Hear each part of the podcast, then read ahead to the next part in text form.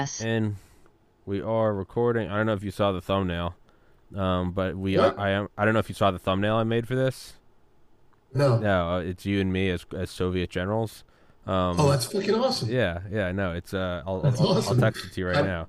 Um, yeah. Yeah. For anybody listening, so this is um, this is uh, uh Commissar Lanci, and I am. I don't know what would I be. I guess like I don't know, Polit Politburo head. I don't know what's Politburo, right? commissar. I don't know, fucking comrade. You know, whatever. Yeah. Listen, I'm totally. yeah, listen, listen. We are, we are, we are bloodthirsty communists, and this is the episode about uh, Cold War Two. And today's Saturday, June tenth, 2022, 2023 at two twenty two p.m. Eastern time. But we were just talking beforehand about um, like why do I keep having on all these doctors and shit talking about bioweapons and DTRA and BARDA and DARPA and all that. And I was telling mm-hmm. Vince, it's like I never once really gave a shit about any of this. It was just when I started talking about it, YouTube started telling me you can't talk about that, and I was like, yeah, you're not going to tell me what I can. That's still just still like the the teenage asshole in me. I was like, you're not going to tell me what to do, and that's why mm-hmm. I keep pursuing it, and that is literally it. And so you were just talking about beforehand, you know, about this episode, kind of geopolitics and how it's how it's a seed and these discussions are. And then I rudely cut you off and said, "Let's start recording." So for everybody listening, No. go into the description, go follow him on Twitter, but please continue your train of thought, good sir. No, well, first of all, the picture's very funny. I love this shit. Thank you. So, so, so, so we were talking about the Streisand effect, and I know we're going to get into the whole World War II and geopolitics, but it's kind of fascinating. These guys, these guys, uh, they they they create the competing market Yeah. by alienating Yeah. the other the story. I mean, it's obvious, right? It's obvious, right? And and and and I think it's kind of cool that you've created this safe space, you know, for all the geo, for all the. Uh, I'm saying that laughing. You know, it's a safe space for conservatives. Politically Anyway. incorrect assholes. Yeah. Yeah, exactly, exactly. Oh shit. Okay, so where are we going to start? Geopolitics to, to Uh, Cold. Well, no. Well, first of all, let's not let's not put a fucking label on anything. We can talk about whatever the fuck we want. If we try to guide the conversation, it's going to be like dog shit. So just kind of ride it naturally. But so this idea, and, Okay. and Vince Vince is kind of warmed up to it more so than anyone else. Oh yeah. Is this idea of of Cold War Two, which isn't a novel idea, and it's certainly not my idea. But I was really trying to just look at. I, I love I love reading about the Cold War, um, and it's always I always point this out. When we look back at things 80 90 100 years ago history is very neat and concise. World war one started world war one ended and then the great depression. It's all this shit and it's all bookmarked and there's chapters and, and color pictures and documentaries but when it happens you never know you're in it. And you have to look at something like i mean even the time between hitler being elected chancellor and the nazis invading poland was i mean that was north of six years right that's a big Right. chunk of time. We don't think about it. We just go, yeah, that was the build up, and then and then the war goes thirty nine to forty five. When we go, and then there was the war. So six years, man, that's double the time it's been since COVID was released. So I'm trying to look at, and I've been trying to do this for the last couple of years, is to look at this current era as if I'm looking at it from 50 years from now. And to my best understanding, this is what's happening. Is is we're is we're pushing is we released COVID. I think we did. Or China did, but I think we did. Regardless, doesn't matter. It's going to be blamed on China. Right. Right. Intentional, accidental, or calculated. There was an opportunity. It's been done, and it's and People said, "Cool, and yeah, we can, we can take advantage of it." we are we are wanting to expand NATO. We want to we want Russia to be belligerent. We want to put them in a box so that they have to fight away from the box, and then we can go, "Why are you acting so belligerent?" And it's like, "Well, you cornered the animal." We know Russia is is not nearly as strong as it was as the Soviet Union, which itself was, you know, a, kind of a, a, a big shadow. And there's no other option for them but to go into the arms of China. We know China. We know that we outsourced all of our industrialization capacity to them, and they've been growing and growing and growing. And now, I mean, they spend 250 billion a year. They're only at one third of what we spend on the on our military. They are they are getting bigger. Their economy is massive, and they're expanding, and they're trying to win over the hearts and minds of the world with the Belt and Road Initiative. And and by the way, none of this is like me condoning this. This is just me watching it objectively. We are the empire. We are more technologically advanced for all of our flaws. We are armed to the fucking teeth. We're the strongest military the world's ever known. We're looking at China. We're going, they are too big. We are too fat and, and porn addicted and, and drug addicted assholes to actually compete with them in the free marketplace. What we can do we're is fat, we're fat Muhammad Ali. What we can do is kill them, and that's what we're going to do. And I don't know if it's going to work, but it's what we're going to do. Now, it's very difficult because when Trump was in office, we said that Trump is a Nazi and we said that Trump is a xenophobe against China, and everyone marched along with those orders. And now we're in this funny spot. We kind of got to reverse that. Trump is a Nazi, Trump is a xenophobe against China, and Trump wanted to uh, get NATO to pay more money. Well, now we're kind of taking all those Trump points, and we're making NATO pay more money so we can back Ukraine, which, by the way, is full of Nazis. Now, the retards who cheered on Biden have no short term memory. So they just go, yeah, we're, we're going to support the Nazis now. They don't think for a second that for four years we called Trump a Nazi. It is going to conveniently come out, I would imagine, sometime this year, as I think the Senate passed a bill yesterday that said we have to defend Taiwan if China incurs on them. It's going to conveniently come out in a couple months or years that China was indeed released COVID intentionally and everyone's going to forget for a moment about being a xenophobe and they're going to say China is bad. Russia and China are going to pair up into a new Soviet bloc. That is going to become a new massive army, a new massive group of, you know, if they haven't already. If, if they, they, haven't, haven't already. already into yeah. 1.5 billion people with a formidable army. They're going to move on Taiwan. We're going to have to galvanize the world. We're getting NATO stronger, and by losing all of our weapons in Ukraine, we are now making a an argument that you can't really deny that well, we need to rearm ourselves. We are pitting the mm-hmm. world into a new East versus West paradigm because when you're in an East versus West paradigm, much like post 9/11, you can shoot through a Patriot Act, no one bats an eye. When we are going against a new Cold War and we can say they're not they're not afraid to do anything. They'll bulldoze women and children in Ukraine. They'll release COVID and kill your grandma. It's going to be Red Scare 2.0. The new thing instead of nuclear weapons are going to be hypersonic and directed energy weapons from orbit. The space uh, space force is going to be new strategic air command and we're going to pit ourselves into this for the next 40 or 50 years and everyone's going to, just going to be on the same page we're going to stop the whole left right division we're all going to get on the same page if we got to fight the commies it's to do that, and we're eventually going to try to drain them and keep the empire going. I don't know if it's going to work this time, but that's my thesis that I managed to get out in about five minutes. But that's my thesis, and the more you look at it, the more I feel it is not only viable, but it's increasingly becoming what I think is the only option for the empire. Right. And with that, I'll right. shut up, and Vince, you share your thoughts. Well, um, there's so much that you that you brought up there. Oh, look, there are a lot of rabbit holes I can go down. Yeah, grab just, any of them. You don't need to address all of them. Just grab any. Well, the first the first the first one is the first one. The first thing I want to do is you know you know as a non-expert but as a person with common sense. My background is trading energy and trading gold, and and if you do those things as opposed to a uh, a U.S. stock investor or a bond, or even bonds are, are good that way. You you you tend to think geopolitically. You, you have to think about war. If you're thinking about oil, you're thinking about relationships between nations. And so uh, I got pretty well schooled in geopolitics from uh, from a guy years ago named uh, Peter Beutel, and uh, he's no longer with us, but he was an oil analyst. Now, since then, nobody cared, and, and you know I, I got my education in, in the mid '90s on this, and then nobody cared and everyone's talking about interest rates and macro and all that shit. And so you end up learning that as well. But all of a sudden, everybody's talking geopolitics now. And I feel like I'm saying, I feel like saying, you're just talking about oil. You know, I mean, that's a simplistic way to look at it. But that's that's one of the uh, what's that's one of the uh, that's one of the tools of geopolitics. So when you start talking about uh, Cold War II, well, I mean, just I'm going to throw I'll just throw bullet points out there. Hypersonic, yes, that's the more and those type of things the more palatable version of nuclear right? We are in a race. So technologically we're in a race with them right? So so it's kind of like it's kind of like there are i look at things before i start going off on them i look at things in in, in topics. So you've got the the cold war 2.0 is is ideological it's political uh, it's information and it's military and you touched on a lot of the military. And the thing is, all the military stuff is the end game of everything else. Yeah. And it starts ideologically. And and um,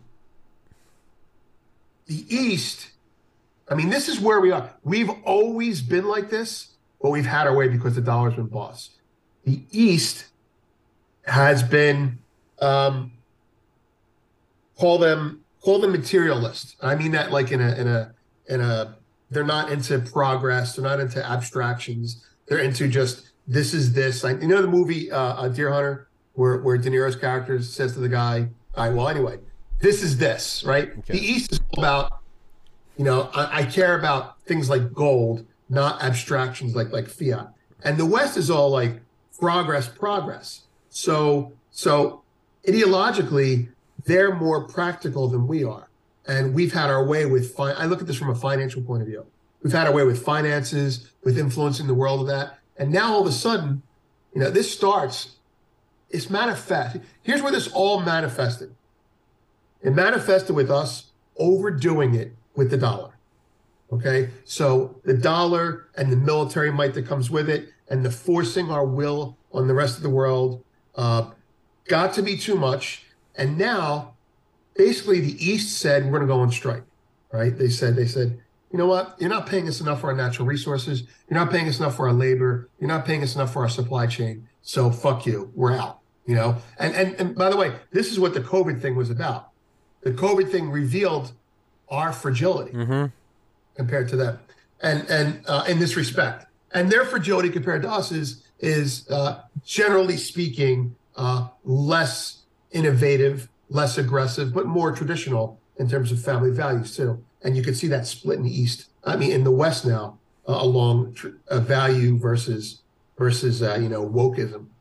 Anyway, so they go on strike. People talk about it in supply chain terms. They say, you know what? You used to buy a billion dollars of rubber from us, and then you make a trillion dollars of tires. Yeah. And all we would get paid is for the billion dollars in, in rubber. Yeah. Right. And and and and economically, they call that um uh, where you are on the supply chain. So they were on the you know they grew the rubber, whatever they whatever the fuck yeah, it was. They, yeah. And we took it and we innovated it and we did this and we did that and then we employed 500 salesmen and all these fucking marketers and and and bond guys and we made a trillion dollars off it. We leveraged and to our credit, we leveraged up, you know, their raw material. We added value to it. Well, the East, and this is and this is coming from Zoltan Pozsar. He explained this cryptically, but I kind of translated it. He's like, the East was like, well, fuck that. We want to be part of the value chain. We want to be part of the adding value. The West is like, and this is how the conversation goes. West is like, you guys are morons. We're just going to take your rubber and we're going to make tires somewhere else. We'll make it in Germany, right? We'll make them in Germany. And the East is like, you know what? No, you're not allowed to. And this is this is what's happening right now with lithium. You are no longer allowed to take natural resources from our country out and innovate somewhere else. You have to build the factory here. You have to sell finished products here. And so they want. So this is the China. This is the China model. The China model is you can't take our lithium, or or some other country, that Indonesia or something like. You can't take our lithium and make batteries somewhere else. You got to build the battery factory here. You've got to grow our economy here. And so the West spoiled was like, no, we're not going to do that. And so what ends up happening is the wall goes up. And and and that's the economic, that's the economic, it's it's about trade. The wall goes up. They're like, you have to build a battery factory here. And we're like in the West, we're like, you know, let's you're talking about those chip fab things. Uh, we're not going to do that because then they're going to get our secrets and et cetera, et cetera. And before you know it, you're now you're now looking at, you know, blowing up, you know, Taiwan. Yeah. You know, for sure.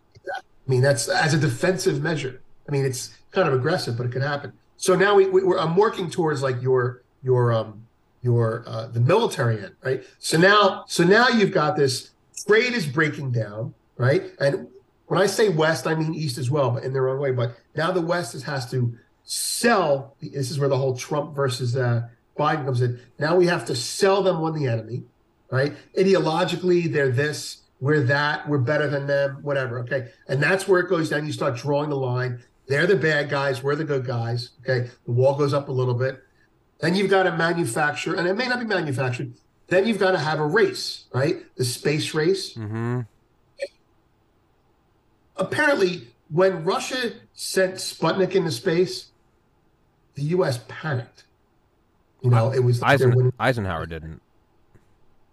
No, well, I mean, I mean the, the population panic, right? Eisenhower. Did. No, no, but yeah. I just what I'm just saying is it's a very important distinction. The five star general president said it's Yeah. a trash can with a radio transponder. LBJ Right. looked at it and said, "I bet I can get people to panic." Sorry, keep Right. going. Well, that that's like I mean Eisenhower understood the military. Eisenhower is just the fucking greatest there's ever been. I love him. I have a crush on He him. is a rock star. Keep going. He's, I don't even know. I don't even know how much he's done. But yeah, I mean, for an insider to do that. All right. So so the the space race, right, uh, will be hyper, like you said, hypersonic missiles, uh, uh, uh, bio warfare. It'll be satellites in space. That's why Musk is in a is in a powerful position. Mhm. Be, it'll be all those things uh, and, and more. And one of the things on the pure economic side will be uh, computer chips. Mhm.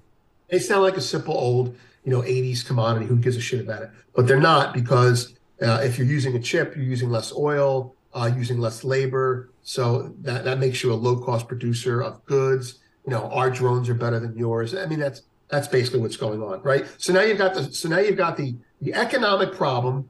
Basically, the East went on strike and said no, right? Then you've got the battle lines drawn from the from the COVID as the catalyst. Now you've got then you've got ideological, they're bad guys, we're good guys. And now you've got the tech race, right, which is the space race, which is the nuclear power race, all that stuff. That's the new thing. And and and and now you've got the, the rationale to rebuild and rearm and reshore militarily as well. So and now you've got this thing, you know, you made a comment that's true. Unfortunately, it's true. It's like, okay, here we are now. It has to go here. It has to go down this path because now it's like pot odds, you know. I'm in for a pound, I'm in for another penny. Who cares? I'm already in. I'm already in. And this is this is what I think people don't understand. A lot of people don't understand. But I didn't see the Cold War building. I saw it ending. I got into finance then. And it was like 89. Uh, the Cold War is ending. This is what's going to happen. Liberalization of, of, of society, globalization of trade. And it happened. And we, smart Americans, got in there and just like, we just owned it, right? Because we already had, already had the dollar and we just owned the markets. We punished Russia, you know, uh, you know, they, they got crushed uh, economically. And, and mind, mind you, most of it was their own doing. We punished everyone that we could. And we kept, you remember, I- you may not remember, as a kid, everything was made in, in Taiwan. And then it was made in Japan. And then it was made in Korea. And now Vietnam. And we're just shopping around for the cheapest labor. And they all just said, you know what? Fuck it. Fuck we don't yeah. want to do it anymore. Right. So now we're at the point where you're talking about the military thing. And and when we first started talking about this, and I've read a couple books since then, you know, um, uh, uh, the Grand Chessboard uh, about about the you know the, the geopolitical wars, the skirmish wars are going to happen, and and the, the the only new thing that I can bring to this is I feel like I feel like Ukraine is Germany. Yeah. Meaning it's like like Yeah. like we're building a wall now. There's It's the east, first skirmish of the Cold War. right, but it's also the east and west. Like here, all right. So so the war won't end. The wall will be built, and you'll have an east and west uh, Germany. Yeah, with an East and West Kiev or something. Yeah. Right, right. Oh, yeah. And Oh, yeah. the whole, right. I mean, but, but the reason I bring that up is because you were like, we have no choice. We're going down this path, which I agree with. And now that there are people out there going, oh, we have no choice. Now it's like, let's more spies, more infrastructure. It's just, it's just an, it's like the anti-Eisenhower. Well, well, what we're doing is it's again, I mean, it's kind of evil, and I'd be lying if I said I didn't have a soft spot for the evil empire that we are. I just think it's kind of sexy. We're luring them in to our home field advantage. We're a shark saying, "Let's go fight in the cold. Uh, let's go fight out in the in the deep water." Right? And you might be like a, an orangutan that can, you know, rip a lion from limb from limb, but the shark's like, "Yeah, let's just go fight in the let's go fight in the pool." I think what we're Right. doing is we're making it an only option for them too. Because up until now, it's no one can take on the United States weapon for weapon. They're too big. We got to beat them economically. We got to beat them with bioweapons. We got to beat them with TikTok. And what we're doing is, is like, if you guys want to fight, like, let's go, let's go get in the water. And we're we're forcing them to. We're not we're not requesting it because they're not dumb enough to do it. We're and that's the passive aggressive part you're talking about. Yeah. Where we're saying, let's see if we can goad them into really screwing Let's bring them into the water, And now it doesn't matter how fucking strong your economy is. Now you're fighting the belligerent machine that Eisenhower warned against. So, I mean, we might pull it off. And again, I'm not saying this is like morally or ethically right. I'm just trying to look at it. I'm trying to, again, I'm trying to look at it like you're handicapping it. It's 200 years in the future, and I'm just trying to understand the textbook. That's yeah. all I'm trying to do. And I think that's what we're going to do. And, you know, you probably do back to the, the Sputnik moment. Yeah, Eisenhower didn't care. Eisenhower's top guys were like, yeah, it's a fucking trash can. LBJ was like, I'm going to ride this into power. And I also right. have a lot of friends in the defense and space industry lobby it up there, which, to his credit, was a was a great tactic. I think you probably have I, I think Biden's brain dead. Whoever's in charge around him, whatever placeholder, we'll just call it Biden. Right. They're probably getting briefed by the top guys at DARPA, going, "Yeah, the it's not really that, whatever." But the American people are scared of it, so we gotta we gotta kind of ramp up on it. But I think they're looking at this, and I think they're probably. T- I mean, what about that report that came out? Do you remember that report that came out like fall 2001 or fall? Some general talked about it. He goes, "I saw a plan." That the United States was going to destabilize seven countries over the next 20 years who were all somewhat involved with funding terrorism. And this was like 2002, and it's from some general. And right. no, I remember it. And then over the next 20 years, we destabilized all seven countries. And it's like, yeah, man, it's not a small thing for us to look 20 years out. And right. so for where you and I might be, we're stuck in this whole, well, who's going to win the election next year? There's probably some fucking flowchart on some flat screen in NORAD. And they're like, yeah, by 2030 we'll be in a hot war with China. By 2034, fucking whatever, we're gonna merge Ukraine with Poland or whatever, and like they're probably gonna do it. And I think right now is you just move it so slowly so no one's really keen on what's happening. But I mean, what did we just do yesterday? We signed a bill that said the U.S. government must protect Taiwan. If they're up until now, it's all been posturing. It's all been, how dare you not? It is now in law. Why did they do that? Why did they do that? Why did they just say it's couldn't put into law? Why, like a week or two ago, why did half of the Senate get satellite phones? What's going on? I mean, what's really going on? Ed Dowd said that the reason they pushed the the the capless uh, debt ceiling is for we're getting ready for something. I think we're getting ready to fucking spend our way in a Cold War too, and just fuck oh, them yeah. in the ass. That's what we're doing. I don't know. I don't. I just. I don't see any other. What? Uh, what else would it be? What else would we do? The World no, War mean, II, Korea, Vietnam, global war on terror, Ukraine. I mean, what do you think we're gonna do? We're some gold digging whore who's had six husbands, and every time we get married, we divorce him and move on to a richer guy. You now see That's the right. gold digger flirting with Elon Musk. What rationally do you think that gold digger is gonna do? We are the war economy. We are the endless war nation. What in God's fucking name do you think we're gonna do next? Right. Do you right. think? Uh, the, the, the thing, the thing is, I mean, even even if even if even if you don't think that we're warmongers right? I mean, even if you know uh, that's moving it out out, out sure. of the military, again, it comes back to the military because because it's like people look at all these things about why this is happening. They get into the particulars. It's it's a universal thing, and universal thing is whoever's in power wants to stay in power. Yes. The way they stay in power is by fortifying the dollar. Now, this is your point about the 20 year outlook and all that being the global reserve currency, we're not going to get into a whole little dollar this dollar yeah. that conversation, but but being a global reserve currency affords us so many mistakes, and so we screw up so many things, um, big tactics, because we can afford to because the dollar bails us out. So here's an example I'm talking about, and this is about your whole marching towards the inevitable, right? So ideologically, right? So I, will speak for the U.S. We, for whatever reason, we don't like Russia. Uh, uh, we see that China wants a bigger spot on the stage, and we want to keep our spot. We, meaning whoever's in power in the West, specifically the U.S. So how can we do that? It's destabilizing countries here and there. That works, but you know what? Now they're all kind of like friends with each other. And by the way, this is an ideological thing. I mean, I use the word a lot because it's really true. We were under the belief for 50 years that the way to spread democracy, going back to Woodrow Wilson shit, the way to spread democracy was to insert capitalism. Mm-hmm. And the reason for that, I mean, it may be obvious to your listeners because they're pretty smart on this stuff, right? Um, uh, the the if we get capitalism in there, then choice comes. If choice comes, then they end up picking uh, democracy. Now, now there were problems with that. In Latin America, you had some detours where you went to despots and you went to uh, authoritarian governments, but they eventually made their way back. You know, okay. So now, now you've got this this this uh, situation going into Asia. So you do it. Uh, we, we proved our point in Vietnam, right? Uh, I mean, more or less, right? Uh, we've proved our point uh, empirically between the Koreas. Uh, South Korea is more prosperous than North Korea. we rebuilt Japan.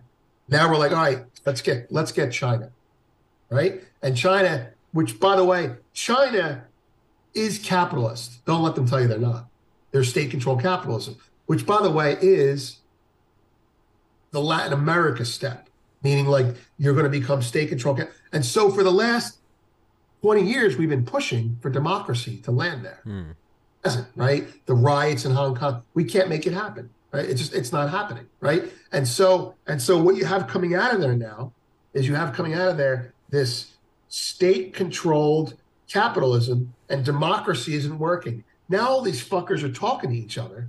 They're no longer divided for conquering right? And even Russia, which has a horrible history with China, horrible history, right? They're they're buddies now, yeah. right? And, and, I think I know why. That's because China's like, we got to sell our shit to someone. You know, maybe the Russians will. And Russia's it. resource rich as fuck. Right. Don't exactly. forget about that. It's a good trade partner. Exactly. They're they're like you know they're, they're the Russia is China's third world country now. I mean, well, no, uh, it's it's it's almost kind of hilarious because China was the tick on the body of Russia in the 70s and 80s, and now it's just inverted. Right. right. That's it. That's exactly right. I mean, like the cool thing about China is, and, and I'm talking about after Mao, is China watched the USSR fuck up. They tried to test a little bit of localized capitalism and control it. It didn't work. And China took note of all that shit. And then there's this guy, uh, I'm trying to say his name, uh, Lee, uh, Lee, Lee, Lee Q in Singapore and well, okay, well, he's the guy. He, there's going to be a statue of him, right? This guy, and I'm using the word strongly, but I mean it. He invents state-controlled capitalism in Asia. So in Singapore, they start the authoritarian government. They they they rescue the economy, and China starts sending people over there. They're like, how do you do that? You know, you're doing the whole capitalism thing, but it's not voting, and they start copying it. And so China eventually grows to what they are. Russia, meanwhile, whether you like them or not, it doesn't matter. Russia is a post USSR country being run by ex communists. And, and, and, and I say this in a good way, meaning apparently the East's method of running capitalism is better than the West. Mm. The, all these state bureaucrats, they're, they're getting it done now, whereas we're still fighting over, you know, which bathroom to use, shit like that. Anyway, so so you go through all that, and now we can't get democracy there. And now they're like, you know what? Fuck your democracy. So what do we do? We double down. It's not just democracy; it's democracy based on on uh, uh, on color, creeds. I mean, you start pushing those. You know, there, there was a time where we would have considered invading China over their treatment of the Uyghurs. Uyghurs. Oh yeah, Uyghur. Right, right. Now what, we don't talk about it. Oh, because we fucking made the, the Muslims enemies out there. Meanwhile, the Taliban is hanging out with China now because they're all looking at it monetarily. Mm-hmm. We're, we're looking at it ideologically. That's where the whole they're practical and we're idealistic. I'm not saying ideals are right or wrong, but we're, we're like, you know, cure for, you know, save mankind. It's like we're substituting for God. Yeah. Really.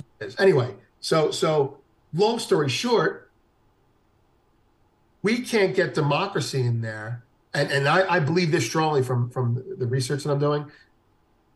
The West is adopting authoritarian governance. So we're becoming less democratic while they're becoming more capitalist. Hmm. So like it's kind of like, well, you know, listen, we're going to take away this one freedom to preserve the other one. It could be worse. It could be China. Right? So, you know, Patriot Act. It could be worse. It could be China, and that's what's going to happen. And and to your point about about um destabilizing, if you stabilize all these countries, here's our plan right now. And this is what's going on right now with the whole dollar, tie this all together. Because of the dollar, we make mistakes. And the dollar, although its power is weakening in terms of bailing us out, is still there. And while we're fighting inflation and reshoring and rearming, Russia, speaking about Russia, not China, Russia needs to develop their economy other than just pulling natural resources out of ground, making bombs and blowing shit up. They can't keep doing that. And China needs them to do that as well. We hope, here's your geopolitical endgame. We hope that Russia really, really, really gets destabilized because then you've got a nuclear power on China's border destabilized, and then it's their problem. It's their problem, and, and they're going to have to shore it up. Right, exactly. They're going to have to. I mean, it, look at what happened last week. I mean, I, I got to bring this up because this all happened last week. Okay, in the last two weeks, think about last year with the oil concept. OPEC, fuck you, U.S. We're going to charge more for oil. We're not going to give it to you for free. Okay, and then we rhetoric back, and there's big problems here. Big problems with the Saudis, right? Now, fast forward a year, right? And you've got you've got OPEC, you've got these all these little dots that I'm connecting, and they make sense because I've seen them connected before. OPEC says, okay, we're going to cut oil production. But MBS also says he wants to broker peace. Now, I know some of this is lip service, right? He wants to broker peace. Uh, Biden doesn't react to OPEC raising, uh, uh, cutting production. OPEC starts complaining about, we're dividing OPEC now. That's the first thing, right? So we're trying, if you look at the BRICS, we're trying to peel them all back, right? So if we get the Saudi Arabians to at least not divorce us tomorrow, we'll be okay, right? Brazil, if we can, I'm not sure how important Brazil is, but econ, uh, but but um, uh, politically, if we can uh, uh solidify our hold with with the uh, with the new uh, left of center politicians there, then we can peel that back. India, easy to peel back. Already peeling back with Russia. No rupees, fuck you, we won't do it. And that leaves Russia and China. And if Russia destabilizes, then China's like, okay, we'll sue for peace now. We'll make Russia do it. Anyway, we have a we have a big plan, and this plan is retaliatory. It's as you said, it's passive aggressive. Let's see if we can goad them into bombing something. Yeah. Yeah. And we're gonna we're gonna have them we're gonna have them fuck up in Taiwan. We're gonna have them go fuck some shit up. If they don't do it, we're gonna do it. We're gonna make it look like them. That to me, that is no. To me, that is that is without question. Is we are now priming this for there will be an event in Taiwan. Like it, there will right. be. it will happen. Whoever does, it. does it, it even have to happen in Taiwan? What I mean is, you know, those islands that China built, the the the artificial ones, yeah, yeah, like it's got to be something like that. Like, j- I think it's gonna happen in Taiwan. Like the, the, the breadcrumbs are already there, right? Was it last week that like Chinese fighter jet flew in front of an American, you right. know, oil, oil tanker or some shit or whatever, right. you know, cut them off and so. And I mean, the writing's on the wall. That we let me pull up so I just don't keep citing it without you know having any sources. That the fucking. I'm gonna send you a couple pictures. Yeah. Uh, on the chat while you're doing this. Yeah. Because I've got yeah. the world upside down from that. It's really good picture. Let me, let me see if I can find it while you're doing that. Senate bill. Yeah. Taiwan Senate bill. I think it was yesterday. Let me pull up in the news. U.S. Senate bill on Taiwan invasion response clears committee. U.S. Senate from Reuters. U.S. Senate panel approves measure to strip China of developing status. That's kind of big. U.S. Senate panel shows warlike mentality in pushing new bill provoking China on Taiwan Straits. Politico. U.S. Taiwan bill sails through Senate panel despite White House misgivings. Senate panel advances bill to bolster U.S. security assistance to Taiwan. CNN. U.S. Senate advances bill to significantly expand Taiwan uh, support. Al Jazeera. All right, I'll pull it up. Uh, how do I how do I pull up chat? How the fuck do I do this? A bit later. You don't need the picture now. I'll pull it up. I don't care. Um. So basically, there's this picture of the uh, of the world. Yeah. Uh, by Brzezinski upside down. Yeah. And, and and upside down shows how important the European, the Eurasian landmass is. But to your point about Asia, the reason I bring it up now is because there's a circle. It circles the Pacific Rim. I don't know why it's not pulling The up. area in the circle. Did you open it up yet? Yeah, I know it's it's pulled up. I, I use dual monitors, so it's I have it pulled up on my iMac. I don't know why it's not. Right. So so so the the the caption in the picture, it's not in the picture there, but basically the circled areas are the areas of contention. Yeah. Our influence is in those circled areas and they want it out. Okay. And if you look at it, you know, that's it's centered on Japan and Taiwan. I don't know why it's not pulling up on my monitor. I'm just gonna hey, I'm just gonna give you screen share capabilities. Can you just share your? Can you just pull it up and share your screen? Yeah, sure. I don't know why it's not doing that. It's, you'd think after 1,200 episodes I'd have it figured out, but I still don't. I still have no idea what I'm doing.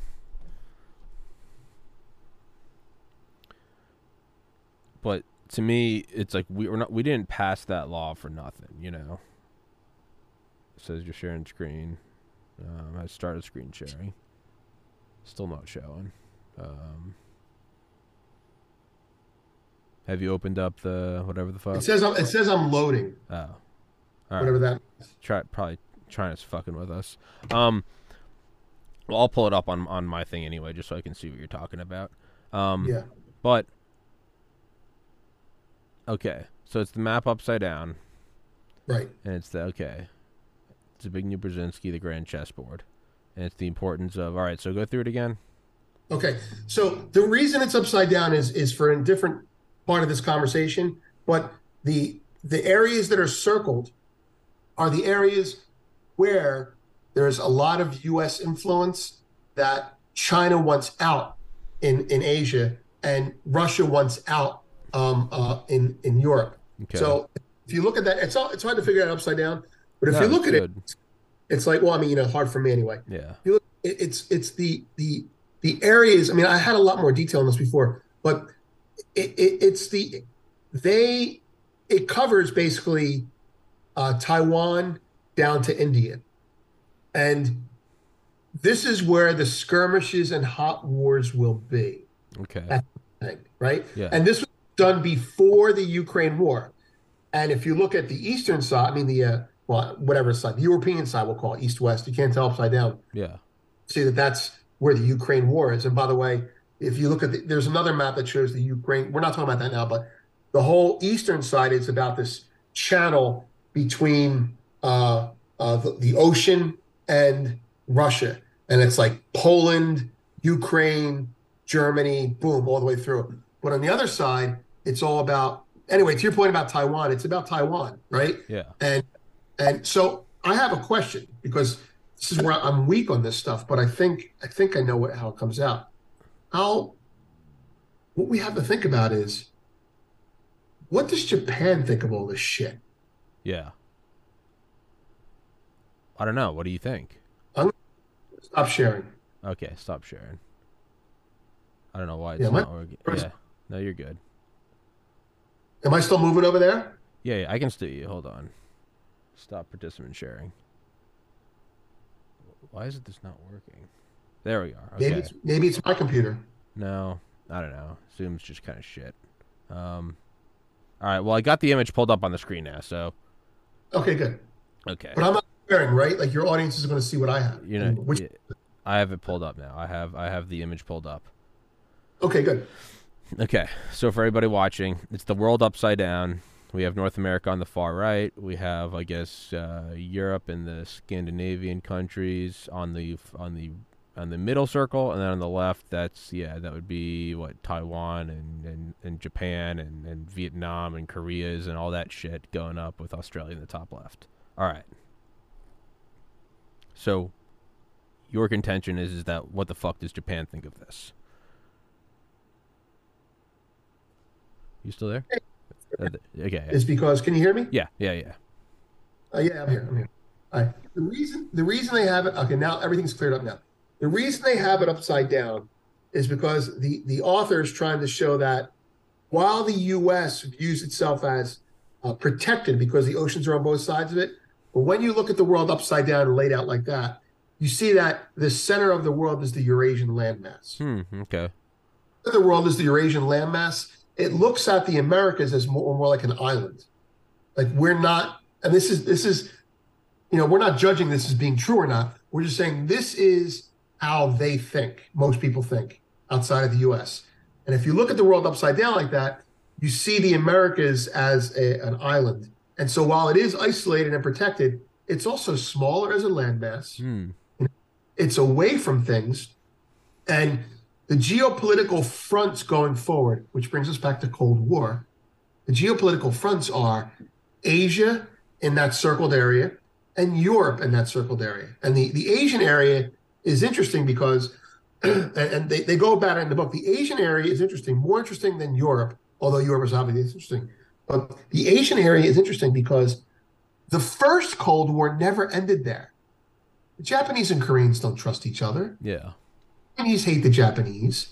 I mean, you know, at least we're having, at least the Poles are talking to the Germans these days. Like, this is, that area is really, I mean, I guess I'm coming to the conclusion that you're going to be right. That area is a lot more unstable than we know. The Hmm. Cold War never ended there. That's their contention. Yeah. I also think it's just I think on like on a deeply like psychological like I think our natural state is just kind of being at each other's throats. And I think the bigger it is and the more there is at stake, the more likely it is to happen. Does that make sense? There's something about a not a hot war. That's no bueno. But there is something about it's just easy. It's just they're the Reds and we're not.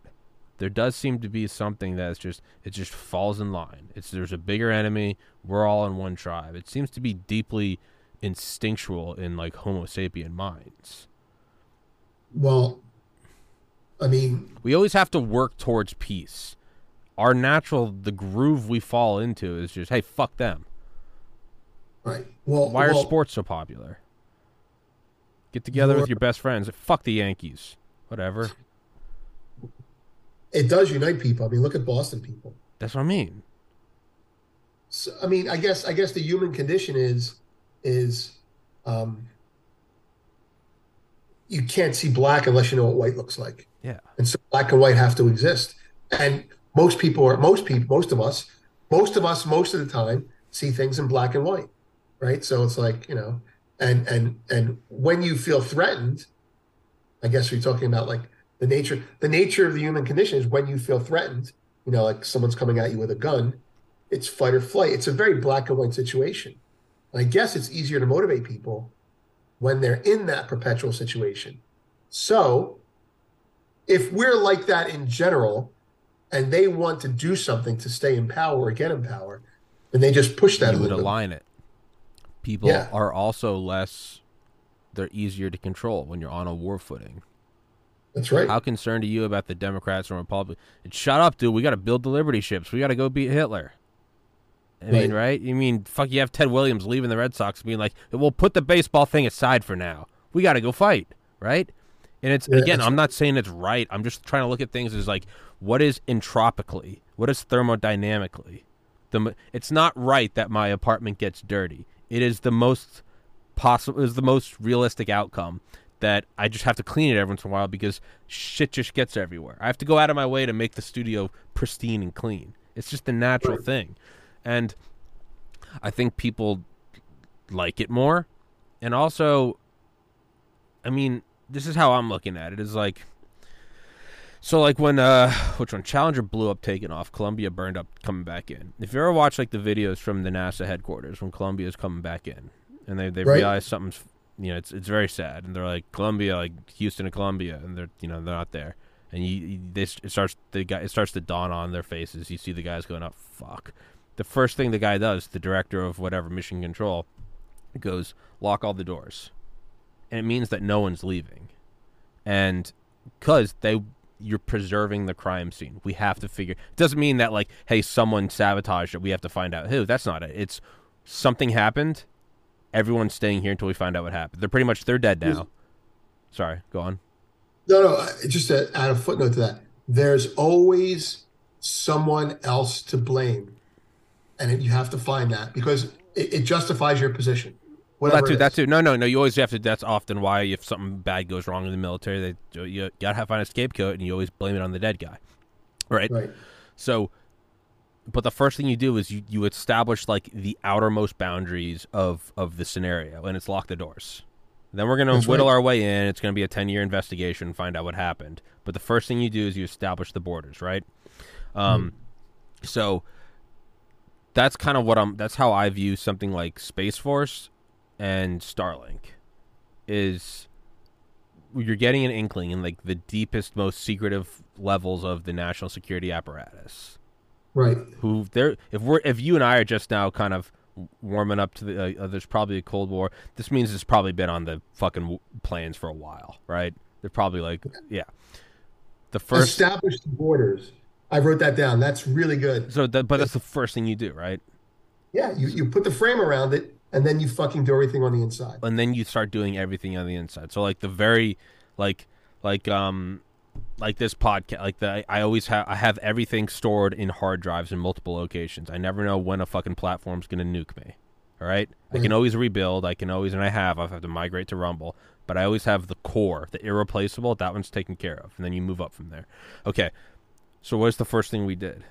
create Space Force, which is a natural thing, right? You have the U.S. Army Air Forces. It was just the Air Force aspect of the Army up until 47. Then we realized the Air Force pretty much won World War II. And so Truman goes, we got to create our own Air Force. It needs its own thing. And then from 47 forward, it starts to take over like Space Command. And finally, under Trump, and it, it was going to happen regardless. Everyone's like, Trump made it. No, it's, it was going to happen he makes Space Force, right? Because Space Force breaks away from Air Force. You have to have something to control the the high ground, the ultimate thing. And then we have Starlink. And man, like, uh, sure, Starlink is internet, but like, you don't. You don't get a contract to put thousands of satellites surrounding the planet from the Pentagon No. without someone signing off on it and without that having dual use capability. I don't know what it is. We'll probably maybe find out in our lifetimes. It I mean, it has totally something. dark. What? It's totally military and dark. I mean, thou- it's probably not even Musk's. They probably just said, "Hey, do you do this. We're going to put it under a civilian name." Okay? you do this, or we're going to arrest you for Chapo. Yeah, yeah, we, yeah, exactly. Yeah, we, we're going to do something to you. All right, so just fuck off. We have we don't know which way this thing's going. We have our plans where we think it's going to be Ukraine, push Ukraine into Russia, or have Russia go Ukraine, Russia, China come together, Taiwan. We have our ideas, but we have established like what are the boundaries. We're taking over space. Get up Right. thirty thousand fucking satellites right now. Who knows That's what they are? Well, there's a treaty that says that you can't. Yeah, there's also a lot of signs that say this is a gun-free zone. Who does that stop? Doesn't stop the guy at the AR walking into the school. So sure, we have a lot of treaties that say you can't put weapons in space. Enforced by who? To enforce it, you're probably going to need weapons in space. So fuck off. It's a treaty. And during a war, they broke their treaty. Yeah, it's a war. Fuck off. No one cares. Stalin didn't Right. go, Hitler lied to me and he did Operation Barbarossa. No, you met him with a mountain of steel and blood. That's treaties don't mean shit. They're fun during peacetime. So we've established the borders. We're taking over space. Right. And we're Lots of people. You know, the, the we're taking over space thing, um, the higher ground. Actually, I never thought of it as the higher ground concept, but it's that simple. Somebody uh, I trust uh, made it clear to me from a from a, a business point of view. I said, "Why, you know, why, you know, why the why the this is me being naive, right? Why the interest in space?" yeah. and uh, and uh, uh, the guy said said, and he's a, he's a military guy. He said the U.S. NASA now owns space beyond the moon. Between the Earth and the moon, we want it we want it controlled by the U.S., but we can't do it ostensibly militarily. So we're going to have corporations do it. So you're going to have shuttles to the moon. Shut no, this is I mean this is No, yeah. like your it's your conclusion from a totally different perspective. I was thinking, I actually was asking him about about business. I'm like, you know, is this a real business model? He's like, let me tell you why it's a real business model. It's a real business model because NASA now owns the moon and beyond. And everything between the Earth and the moon, we're gonna let companies build shit and make money and take people up on, on tourist trips. But they're seeding it for us. So he said, "Eh, "What happens? What happens if uh, uh, an Amazon rocket uh, gets damaged? we can blame the Russians. Yeah. That you know, and by the way, how many wars have started because of that? It starts with it starts with uh, barring Putin's phraseology, which is true. It's like, okay, we need this oil to survive. You've threatened this oil, therefore we must reinforce it militarily. It's an excuse. It's a pretense. And and I mean, you know, I never really I haven't thought about this until just now, but you're right. Space between here and the moon is being weaponized by our businesses using technology probably jointly created with the government. Oh yeah. Oh yeah. Oh yeah. So I mean, it's it's it's no, it's no different than you know when we want to build the SR seventy one Blackbird, and the only thing that could just sustain the high temperature was titanium. Who is the world's biggest producer of titanium? Soviet Union, right. who we're fighting a Cold War against. So the right. CIA cr- created a bunch of private front companies that went over there and started mining t- titanium. We brought it back here, and it's you know, it's like Thanos. I just I use the rings to, or I use the stones to destroy the stones. We use yeah. the Russian soil to spy on Russian soil. It's kind of hilarious. We've done this before, yeah. right? Was I mean again, NASA, right? It's think about the brilliance of NASA. It's a civilian space agency. We're not weaponizing space. We want there to be peace in space. We're going to make it in the middle of the cold fucking war, but it's civilian space agency. Well, why did the shuttle look so big? Why was it so clunky?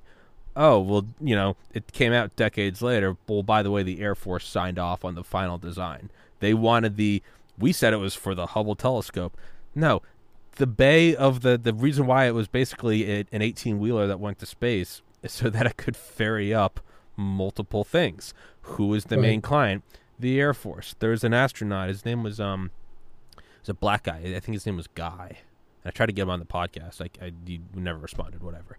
But uh, there are these. There's this channel called uh, Dark Docs, D A R K D O C S. Has a gr- bunch of great little space history shit, and they talk about how when the space shuttle would go up there, and how the uh, how the Air Force always had like they basically had like there was like a dual mission control for the space shuttles. There was like the Houston one, and then there was like one out at Vandenberg, and how they apparently had their own astronauts, which was like military astronauts embedded in the NASA program, right? right? Everyone knew it, but they all had like clearances. And I'm probably butchering the story, but they would go up there, and you know, we'd be going up there and releasing a new telescope for whatever the Harvard School of Meteorology, and we'd beam back the colorful photos and whatever. And then every once in a while, you know, we'd be up there, and one of the guys who everyone knew was Air Force, he knew we knew he knew we knew we knew. Everyone knew. No one said a fucking word because it technically was illegal. Right. He would say something along the lines of like, "I'm gonna go take a nap," and we would all just agree that he was taking a nap. And he and another guy would go in the back and do his spacewalk. And of course, we all know because we're all watching the monitors. And a thing would open up, and a classified payload that technically didn't exist would be quietly released and put into its own orbit we've had the military in space forever. We just dressed it up as NASA. So it's like, yeah, no, we went and bought titanium in the Soviet Union, but it was a private company, guys. It wasn't the Air Force. So we've been doing this, and that's that's what I think Starlink is, man. It's not the weaponization of space. It's it's internet for everybody, and it has great yeah. PR. We're providing internet to Ukraine. No, it's you not. know. Can, can we stay on Musk for a second? Yeah, I don't care. It's not Starlink, but it's the same idea so you made a comment about Musk, uh, military complex, partnering with businesses, Starlink as an as an as probably an obvious example. Here's another one, and it's it's it's going to have military applications, and although we we can't see exactly how, but the Neuralink concept. Yeah. yeah. another business. Okay. All right. DARPA did that ten years ago. Yeah. Okay. So so, but I, I think this is I think this is significant. Uh, because because what DARPA was working on, or people affiliated with DARPA, they they started like 15, maybe 20 years ago. It's like an X Files episode. They're like, we found the spot in the brain that makes the rat go left. And so, because when the rat turns left, this part of the brain lights up. Fine, that's cool.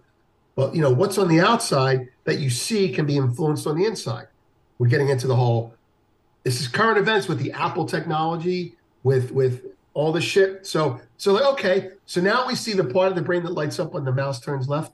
Let's fucking stimulate the part of the brain to make the mouse turn left. Mm-hmm. So they basically take the mouse or rat or whatever it was, and DARPA made it a remote control.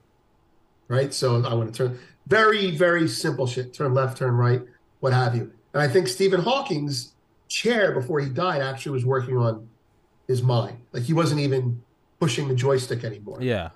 I'm not sure. I'm not sure. So so the the DARPA people, and this is from someone who uh, it's not it's conjecture, right? Speculation we'll call it. But you just know this is what happened. I'm a scientist and I figured out how to do that on a mouse. Like, wow. Let's do that on people. Of course. As, and I say this as a scientist, not as a military scientist. I go, you know what? We can't get any feedback from the mouse. How does it feel when we do that? We need to have something tell us. So they they hook a person. This is now this part I'm not sure, but but it makes sense. They hook a person up to it, but it makes sense based on what's happened since then in social media. They hook a person up to it, and they do a couple rudimentary things. You know, turn left, turn right, something like that. And that's it. It's over, right? Then they take them off of it and they go, so how did you experience that? Did you, you know, did you feel like you were being compelled to turn left, like out of a movie? He's like, no, I just thought I wanted to turn left. And so the person, right? Okay, so so so And they probably I mean- didn't tell the guy that's what the test was. They said, "Hey, we're going to test your ability to blink." It was like a double blind Yeah, placebo, absolutely. and he was like, "Yeah, was Right, blinking, and I was walking in left circles." Yeah, I mean, I, I wanted to turn left. Like, and and and and the the the guy said to me, what it proves is that the human mind will lie to itself and says it wants to do something, and knowing that, you know, the, the scientists are like, oh, we figured, and they're having some conversation about free will and some fucking highfalutin shit. The military's like, wait a minute, we can get a guy to shoot and not even and think he wanted to oh, that's cool. So DARPA is working on that. This whole super soldier shit, you know, another X File episode, and and and now you've got Musk saying. Now you've got Musk saying, not today. He said it like a year ago, but he's talking about it again. Now he's got Musk saying, you can project your feeling like during sex to your partner, and I'm like, wait a minute. I mean, it's it's it's what goes out goes in, and so you can influence people. Can you i mean can you imagine giving someone the control over how you feel knowing that you won't even know you're being manipulated? And and that's the thing. The apple the apple the apple module the new thing that's out I, i'm going to write an article on this but the apple one of the apple technologists was talking about he was so proud of what it like a scientist i'm so proud of what we did what'd you do okay when you're wearing the goggles we can tell what you're going to do. Not, he didn't say this. He goes, we can tell if you're enjoying something before you know it. And and the answers the the the it's kind of like you and I walk into a you I walk into a car dealership and you're selling cars. You know five minutes before I know that I'm going to buy it. Like I'll ask a Yeah. question like that. Come in red because I'm an idiot. Does it come in red? I'm not thinking about it, right? Well, apparently you can just drill down on that all the way down to things like lie detector stuff, blood pressure, things like that. Well, with with the goggles on, I ha- I'll, I'll send you the, the the thread that the guy wrote. Yeah, With goggles on, they can see how uh, an eye movement will happen before uh, when you're an eye movement a certain way will happen. Like what's uh, uh, it's it's it's skin tension. There's a, there's some technical terms there's for a, it. there's a bunch of pattern recognition that it says this is probably going to happen with like ninety percent certainty. Right, right. I mean, right. And we're not talking about 50%, 70%. We're talking about, oh, he likes that. He doesn't even know it yet. It's like from the time from the time that you touch your skin and then your mind goes that hurts or doesn't hurt. They're in the middle there interrupting it, going, "Oh, it's on its way to his head." So they're like, "Oh, this is really great. We can maximize your experience."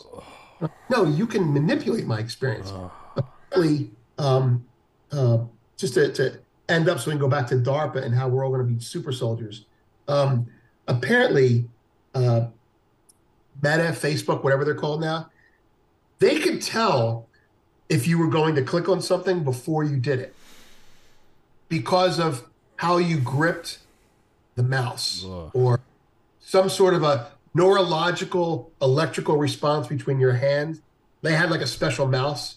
So if you don't think we're in space, just to reiterate your to bring it back, if you don't think the military is colonizing space and you don't think the military works for Elon works with Elon Musk, uh, you know, then you know I got a bridge to sell you.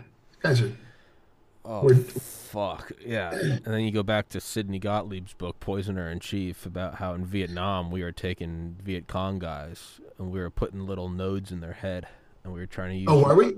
I don't know that one. in the fucking late '60s and we were trying to get them to fight each other like fucking battle bots.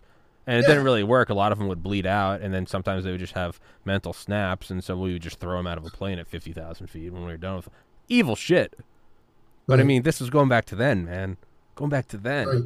the '60s.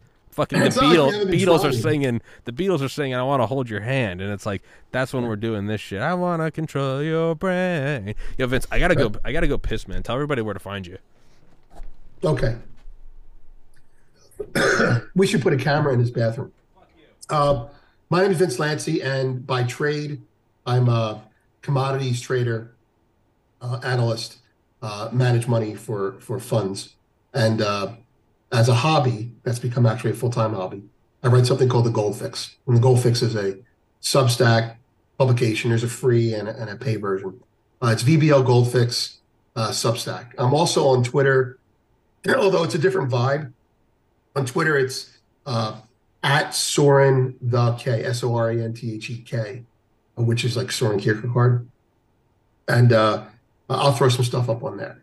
But uh, uh, the background is I'm a commodity trader, traded a lot of oil and a lot of gold. And so geopolitically, I have to think of these things uh, derivatives, things like that. I also teach, uh, I'm a professor MBA at a East Coast University. I'm not going to say because I don't want to get any, any trouble politically for what I'm saying here. But uh, that's pretty much it. Uh, it's it's you know while we're waiting for him, it's really scary shit because because we're putting satellites in space with dual purpose, right? And and Russia and China probably feel behind the curve on that, and they're going to rush to do that. In fact, I think they just did something like that. I think China just did something. Everyone's trying to catch up. So Russia's got hypersonic missiles. Maybe we don't. Who knows? You know, we're going to rush to do that. Russia's got oil. We've got oil. We have chips uh, that we think are more advanced. China's very good at copying them. So it's just going to be like, you know, you've got a rock. I've got a shield. You've got a bow and arrow. You know, I've got a better shield. You've got a gun. I've got Kevlar. You know, you've got a tank uh, I build a fort. You've got a, a trebuchet. You know, what am I going to build? that space for it? That's what we're doing here, and uh, and it's all it's all it's all the West rationalizes it for profit, Um, but uh, the escalating arms race I was talking about. Yeah, no. Um, yeah. So when you think about how advanced that, so there's this documentary I've, I've watched like a million times. I've tried to get him on here before, and he won't come on. Lieutenant General James Abrahamson. He headed up SDI under Reagan, and uh, Right. And he was talking about like what they were doing in the '80s, and he's he's got like this very like calm, sweet, almost like ASMR voice, and so Right. it's, it's, it's kind of just like this hilarious contradiction of like the way he sounds versus what he's talking about. He's talking about you just missiles in space, but he it's it's very it's very sweet and, and, and softening and it makes you want to go to bed. But you know, we're talking about putting missiles in space, moving at several times the speed of sound to uh, uh to uh, vaporize Russian cities. But it's Yeah. going on and on again about what they were using in like the 80s, and it's like particle beams, directed energy, shooting shit at the Mhm. speed of light. It's like that was in the 80s, man. And when you look at the rationalization of like like Curtis LeMay, who headed up Strategic Air Command, who you know, he was a badass. He would lead the bomber formations in World War II. He wasn't he wasn't leading from like a, a bunker. He would fucking get out there in the front plane and be like, "Let's go fucking." Do. He's fucking wild. And uh, you know, this guy loved his planes. He loved like the romanticism of it, the big, just silver colored, silver tinted chrome bombers. But his final logic was is like you know we'd throw hundred planes at a target or a thousand planes, and nine hundred would get through, right? And then they'd all drop their bombs, but w- at least one would always get through. And then, with the advent of the nuclear weapon, you only needed one to get through. That was it. You Mhm. just needed one, and so that changed bombing forever. And then, d- despite a lot of like, uh, you know, feet dragging and shit, he he finally realized that as much as he loved his bombers, the the future was missiles, because they're unmanned. They could go up into orbit. They'd come back in at like Mach 23. You could fire them from our own backyard, and they were unstoppable. So he dragged his feet a lot, but finally he was like, "All right, these are the future," and he just went along with it. But uh, his logic his entire logic was always like, "How quickly can we get the payload onto the target? For fuck everything else. I don't care if it's a plane. I don't care if it's a goddamn zebra. How do we get the Right. target?" And so it comes down to missiles with nuclear. Yes, okay. So then I, I always think about directed energy weapons, right? You put them in orbit. The the ISS, the International Space Station, is I think at 220 miles in orbit. All right. Even if you took a a, a geosynchronous uh, satellite, which is at 36,500 miles, man, the speed of light can go around the circumference of the planet seven and a half times a second. It's nothing, right? So if you take down the importance of wanting to get a global strike missile that can do anywhere in the world in 30 minutes as opposed to 40 minutes, that's a big improvement. You put a directed energy weapon in orbit, shooting at the speed of light. Right. The time between you give the order is not 30 minutes. It's it's it's a hundredth of a second. So Mhm. to me, that is us. We're we're we're securing the boundaries. We have our plan for the new Cold War, Right. but we've got our corners taken care of. And I I can't help but think that it's probably some form of something to do with Starlink. It's got some weapons application. I don't know what it would be, but there's something up there because it's orbiting around. at the Earth. very least, isn't it? Is at the very least, isn't it the new spy plane? Oh, at the very least. At the very least, right? Yeah. And you're comment about delivering a payload. If you and I both have the most powerful weapons known to man, and you shoot yours from missile silos, and I shoot mine from missile silos, whether it's in a submarine Yeah. or you know, or or North Dakota or whatever. Um, uh, and now I have this this satellite up there with your strategic, with your, um, and and we both launch rockets at the same time, right? So we're gonna meet. It's like you know Doctor Strangelove shit, Yeah. right? Both launching at the same time, and we press a button. Your fucking rocket can be blown up coming out of the silo. Yeah. So, again, and I say this in a in a cynically positive light, that deters nuclear war because you won't do it. But the reality of it is, uh, we can do it if we're abusive. Yeah. Anyway, but that's the arms race you're talking about. Our payload. What's the what's the guy? The, what's the guy's name again? Lieutenant General James Abrahamson. He's like 90 Right, now. so- yeah. So he's like, you know, he he sounds like the. Uh, He sounds like Mr. Rogers, but he's talking about thermonuclear holocaust. How come? How come the the the most uh, uh, the people with the most sensitive decisions? I guess I guess it makes sense, but people like you know Pol Pot. That the guy was a. I'm not saying Abrahamson's evil. I'm saying Pol Pot was like a poet. How come all these leaders have all these soft artistic sides? You know, I would imagine it's an element of psychopathy. I, I think so. I think you have It to has to be. You have to rationalize it. Otherwise, you go crazy. Yeah. It's like it's okay. I didn't shoot you. The bullet shot you. I just held the gun. Yeah. and because of my Zen Buddhism training, Yeah. I'm responsible for it. Yeah. You know, it's- there's got to be something there. It's probably something like that, or they've just sat with it for so long that it's lost any like shock value, yeah, right? Yeah, You know, how many beheading videos can you watch before you're like, yeah, I get it, it's ISIS. You know, how many Right. how many hours can you spend in NORAD talking about nuking the planet before it's just Monday? you know, you're just like, yeah, whatever. Yeah, we're taking out Taiwan today. we're taking out Taiwan today. We're, you know what? We're going to back away. We're we're we're going to blow up Taiwan on our way back to retreating to to Japan. Yeah. that's Yeah, that's what we're going to. Man, I and I do think we're getting ready to just burn Taiwan, right? I mean, was it last year we started building that Yeah. chip fabricating plant in the U.S.? Yup. yeah, we're taking the irreplaceable aspects of Taiwan and we're making Oh, backups. But Oh, it's still yeah. a very valuable pawn.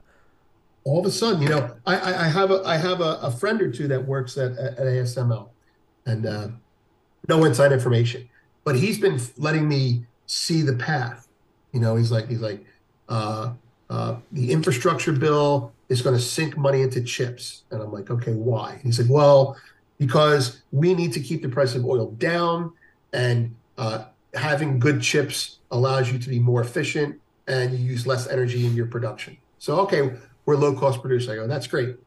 I go, what about it? He goes, well, he goes, we used to, they sell these big machines. So these, these, these, um, uh, I forget what they're called, but they're ultraviolet light based and they're about as big as a tractor trailer. And they take like years to make and they're incredibly sensitive. Uh, and they work with ultraviolet light. And he's like, yeah, we sell one like a year or something like that, you know. And and and the last one we sold is Taiwan. I go, where's the next one you're selling? Oh, we're selling one to the Taiwan company. Where's it going? He goes, oh, it's it's in it's in Arizona. And what the fuck's it doing there? So, it's where where the name of the company is? It Taiwan? It's it's a company. It's not a country, you know. And it's like so they're building one there, subsidized money from the U.S. Chips in the Midwest. Create. I mean, you could just see this whole this is whole the LBJ concept being reborn.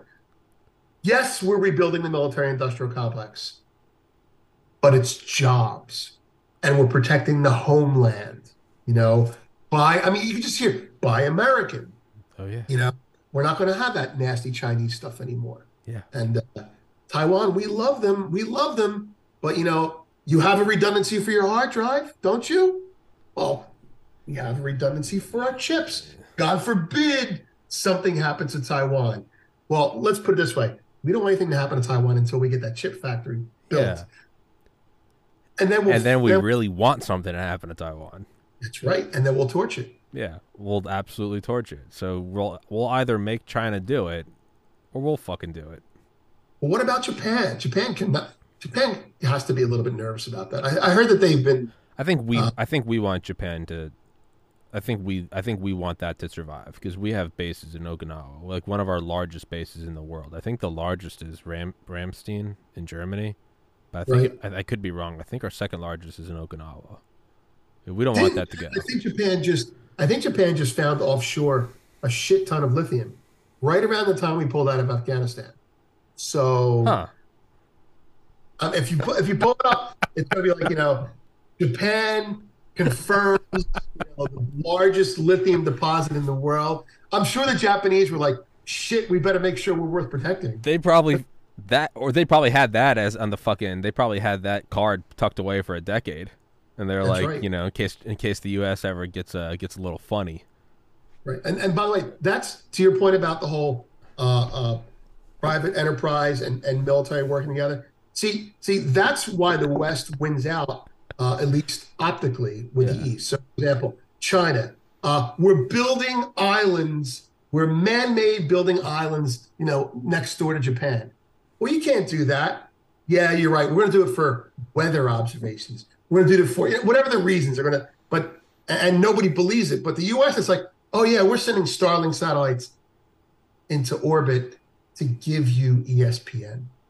Yeah. And so the okay, that's cool. You know, well, it's the, it is the yeah. brilliance of the West is we we do it and we fucking do the PR. We go, we're giving it to the people of Ukraine because Russia is trying to.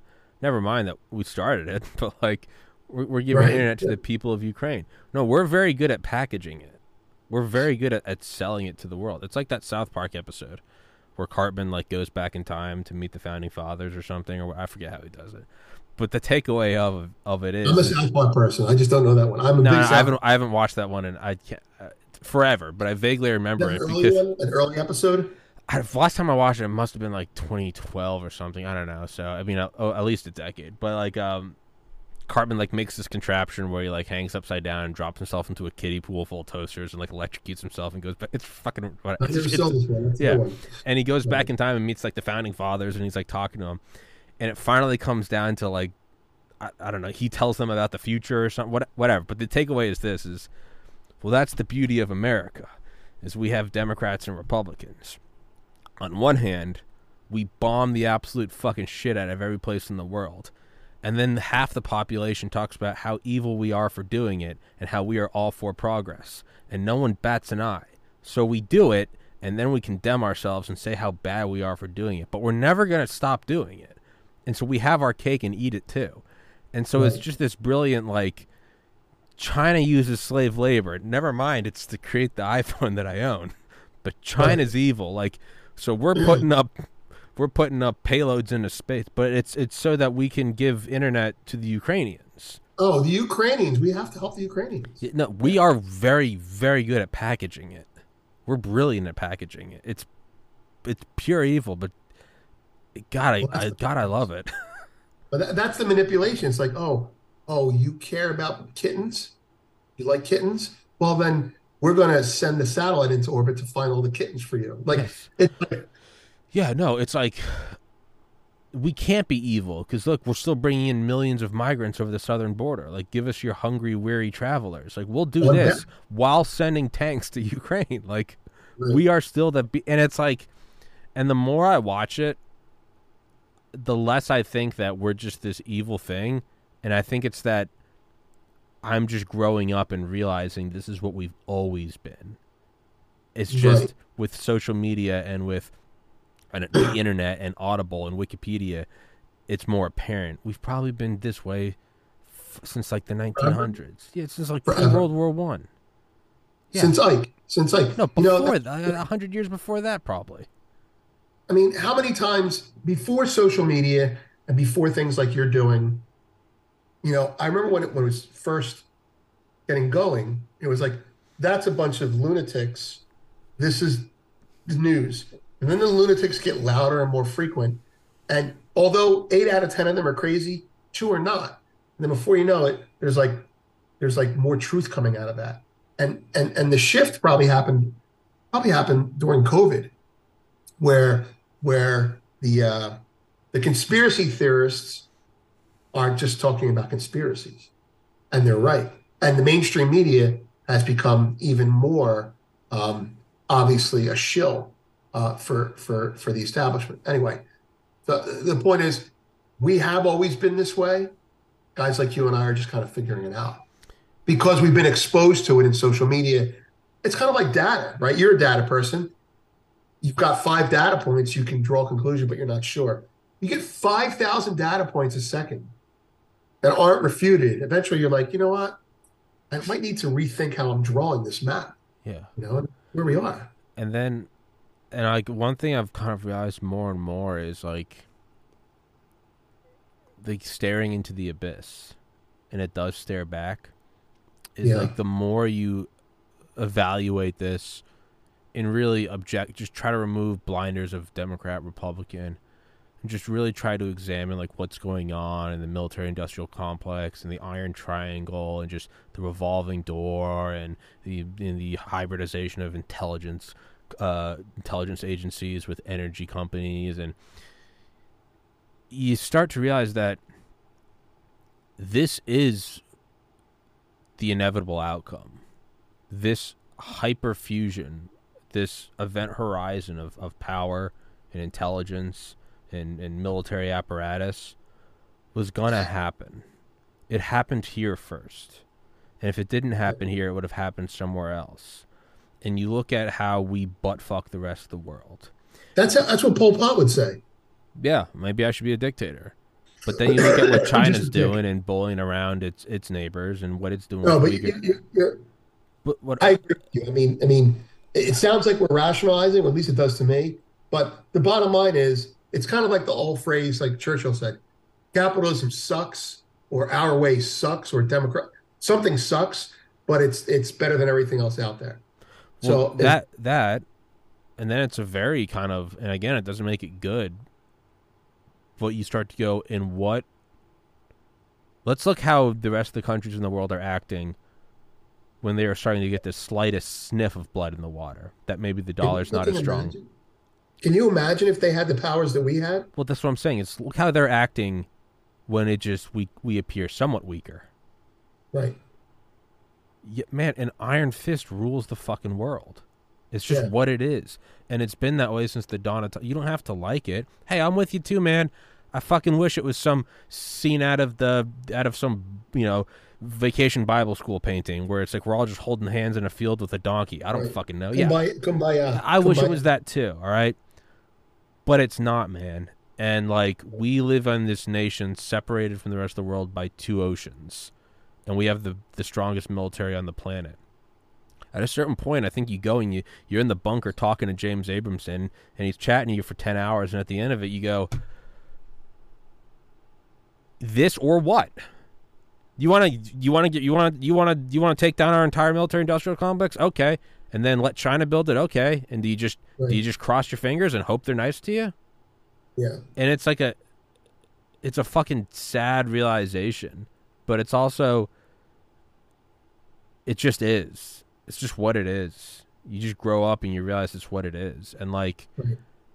yeah it's i think it's probably the least worst system we've had for all the fucking shit we do around and there and we do a lot right. it's still the place that people will crawl over the southern border to get to That's right.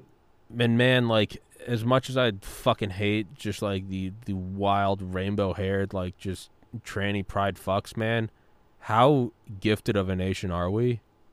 Where our biggest problem is is I don't like that that guy identifies as a third gender.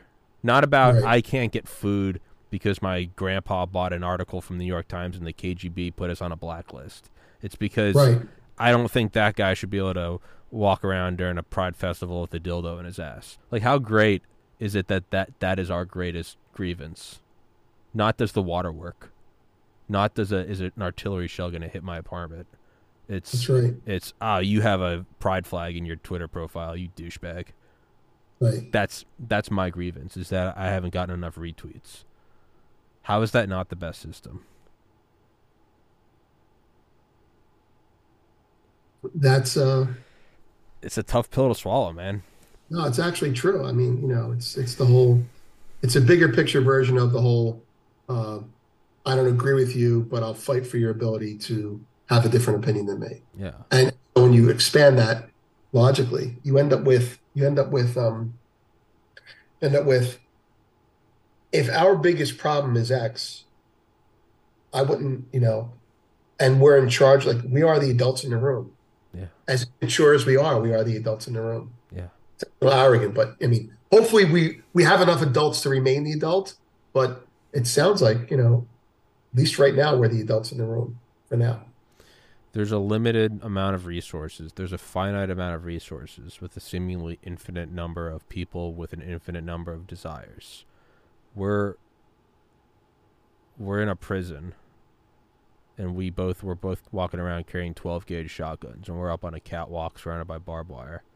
You go, man, doesn't it suck for the people in Gen Pop? And I go, yeah, it does.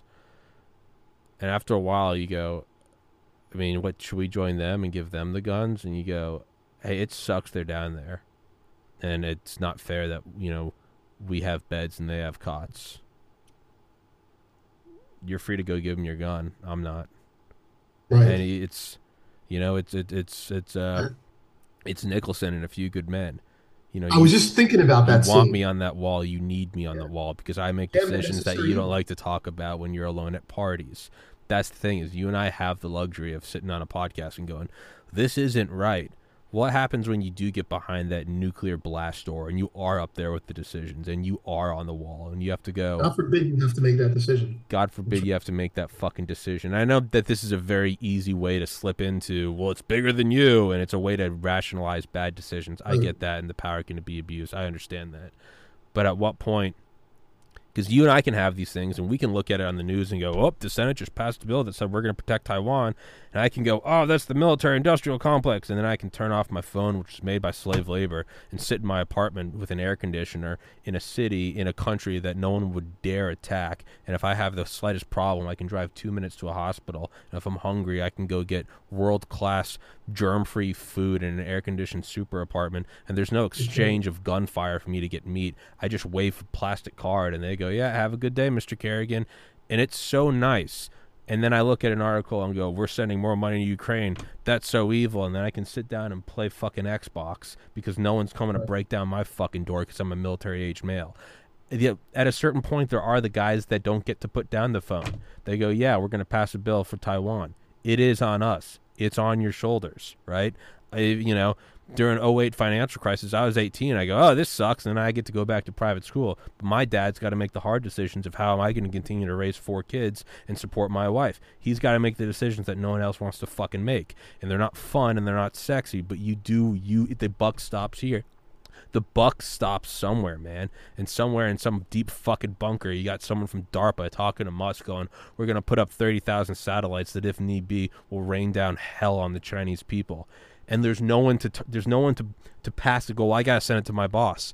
There is a moment, there is a place, there is a bunker, a hermetically sealed room with fluorescent lighting, where the buck does stop, and it goes, no, no, no, no, no. You don't get to put down the phone.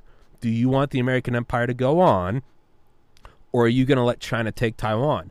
And you got to make the decision. And guess what? Half the nation's going to say that's my president, and the other half's going to say that's a warmonger.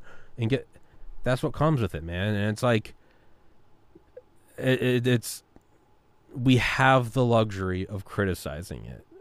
We don't get to be in. The, and by the way, and you don't get to come out and get to explain to the American people because you've taken TSSCI clearances, and if you say a word, you're going to be fucked in the ass in Guantanamo until your grandkids right. are dead. Right. So I don't know. Is that my defense of the military-industrial complex? I guess so. Well, that's that's the uh, that's a nice little rant there. Um, uh, and it's actually it's actually all, all accurate. The balance is, you know, uh, don't how much run amok. What, what I'm saying, making excuses for abuse at the top, correct, versus the alternative, correct, is way worse, correct. So, like, it's kind of right, right. Where we are constantly shooting for the let's we'll just make it a left right thing, right? So, well, actually, not left right we'll make it a Nicholson Cruise thing, right? Cruise wants to improve what's going on in the framework we've created because it is the best, yeah. right?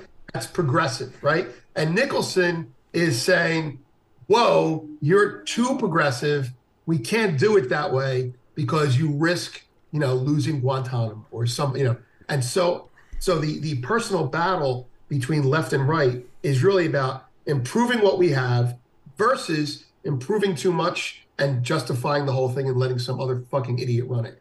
That's that's kind of what I feel like. Yeah. You know, that was the first movie. You know, I watched that movie. I'm a big movie person, and and and uh, most of my family at the time was left of center, and my wife at the time was uh, very left of center, and so I, I I had to see both sides of it, and um, I saw that movie, and everybody liked that movie, and I'm like, you know what? I had a problem with it, and I had a cousin who was a Marine. In fact, he gave me what he gave me his bayonet, right? Oh, yeah. So um, I had a cousin. I said, you know what? I, I was being curious. I wasn't being judgmental. I'm like, how true is what Nicholson's saying? And I was thinking big picture. He goes, oh, that's true. Nicholson's a scumbag. But this is what he said to me. He goes, the Nicholson character is evil and he's a scumbag. And what he did is wrong and he should pay for it individually. However, he's contained by the people around him that do follow the letter of the law. And so, because of that, the asshole remains in place, but he's a figurehead. The decentralized, he's like very Marine, you know, gunnery sergeant at the time. Because the decentralized masses around that general keep him in place. If you take the figurehead out, you have chaos. And so, you know, while what Cruise was doing was right, you he was thinking about as a Marine. You don't know who the guy who's coming in after him, what he's going to do. You may have made you may have got a guy in there who's worse, or you may get a guy that's going in there that's scared to do his job now. And so again, we think black and white. Do your job, don't do your job. But you can't afford to have nuances when you're on that wall. No. Or you can't afford to have nuances when you are that, you know, that corporal who who died in, in the in, in, in the act. Anyway, the, the, the Marine was like, you know what? I agree with Cruise. This is the Marine talking. I agree with Cruise. You know, I agree with what Cruise had to do. However, uh, we lost something that day in a bigger picture uh, feeling that we won't experience probably for decades because it's the death of a thousand a thousand cuts. So, yeah, you know, um, I don't mind Nicholson being there as long as I don't know about it. As soon as I know about it, I have to get him fired. And there, there comes in the luxury. Is That's the we're- luxury. We're okay with Exactly. it until we know about it.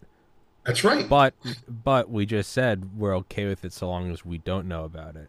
Right. And that's why the government's like, you're not going to find out about it. Well, not only that, we just implied that we are okay with it. Right. I'm okay with it so long as once you tell me I legally, you know, it's the it's the it's the it's the you and your buddy are being cross-examined. Don't tell me. Don't fucking tell me cuz I don't want to have to lie in front of I'm telling you I'm okay with it. You're like, "Tommy, there's this hooker, she's dead." And I'm going, "Vince, I don't fucking want to know another word." I am letting you know I'm okay with you killing that hooker. Don't you tell me you did it because now I'm going to have to testify. So Yeah. even that is we're showing our complete hypocrisy. We're saying that Nicholson can exist. Don't tell me about it because then I have to morally act. But we are implying that we're okay with him existing in a Schrodinger's fashion of, well, I, if we truly cared, we would say, no, I don't know if he exists, and we're going to go find out and make sure he doesn't exist. We Right. actually don't care because we're going, if he exists and I don't know about it, I'm okay with that. What what about the oil? Okay, so what about the oil block? Your point about us passively aggressively trying to to goad Russia on that kind of dovetails into the I want to know about it. So, like for example, um, we blockaded Japan's oil, and that's why they invaded Pearl Harbor. So so, are you okay with FDR doing that, knowing what you know now? Yes. Right, exactly. I am. I am. But, you know, and and No hesitation. yes. I, but if it were my daughter or son that were bombed at Pearl Harbor, my personal, I would lose the ability to look at the big picture. Which right? is why you keep it classified for 100 years. Right. You wait until they're all dead and you go, yeah, it's tragic. It's simple math, isn't it? It's simple math. And then not only that, die, then live, you can get away with it. you can't say it when the people are still alive that died or that served or whatever. But when enough time goes by, everyone is is everyone gets to sit in that FDR position and and look back and go, okay, but now we know how, just how technologically advanced Germany was. We knew what they were doing with the hog, the concentration camp system. That's right. and we know about Unit 731 in Japan and how they wanted to release a plague on the entire world, and you go, yeah, no, that makes sense. That makes sense, and it's all dead, and it, none of it. You can't really relate to it anymore because all the photos are black and white, and they're driving around big cars with white wall tires, and you go, you're afforded a certain distance from it, and you go, yeah, well, yeah, it's probably better that they killed, and it's all obscured. None of it's actually ever been declassified, so even there, you're Right. allotted the luxury of going, well, this is given that this happened. right. You can still, you can still, like you and I, let's say you and I are for completely different people. You need to know the truth, and you're like, I know the truth, and now I accept it because time has gone by. But still, as your to your point is being muddied. Me, on the other hand, it's still muddy enough that I can live in denial. It's still Well, muddy uh, enough that you can go, yeah, I, I did fire that machine gun 500 yards into the oncoming guys. I don't know if I hit anybody. Yeah. Maybe it was the guy next to me shooting. I don't know.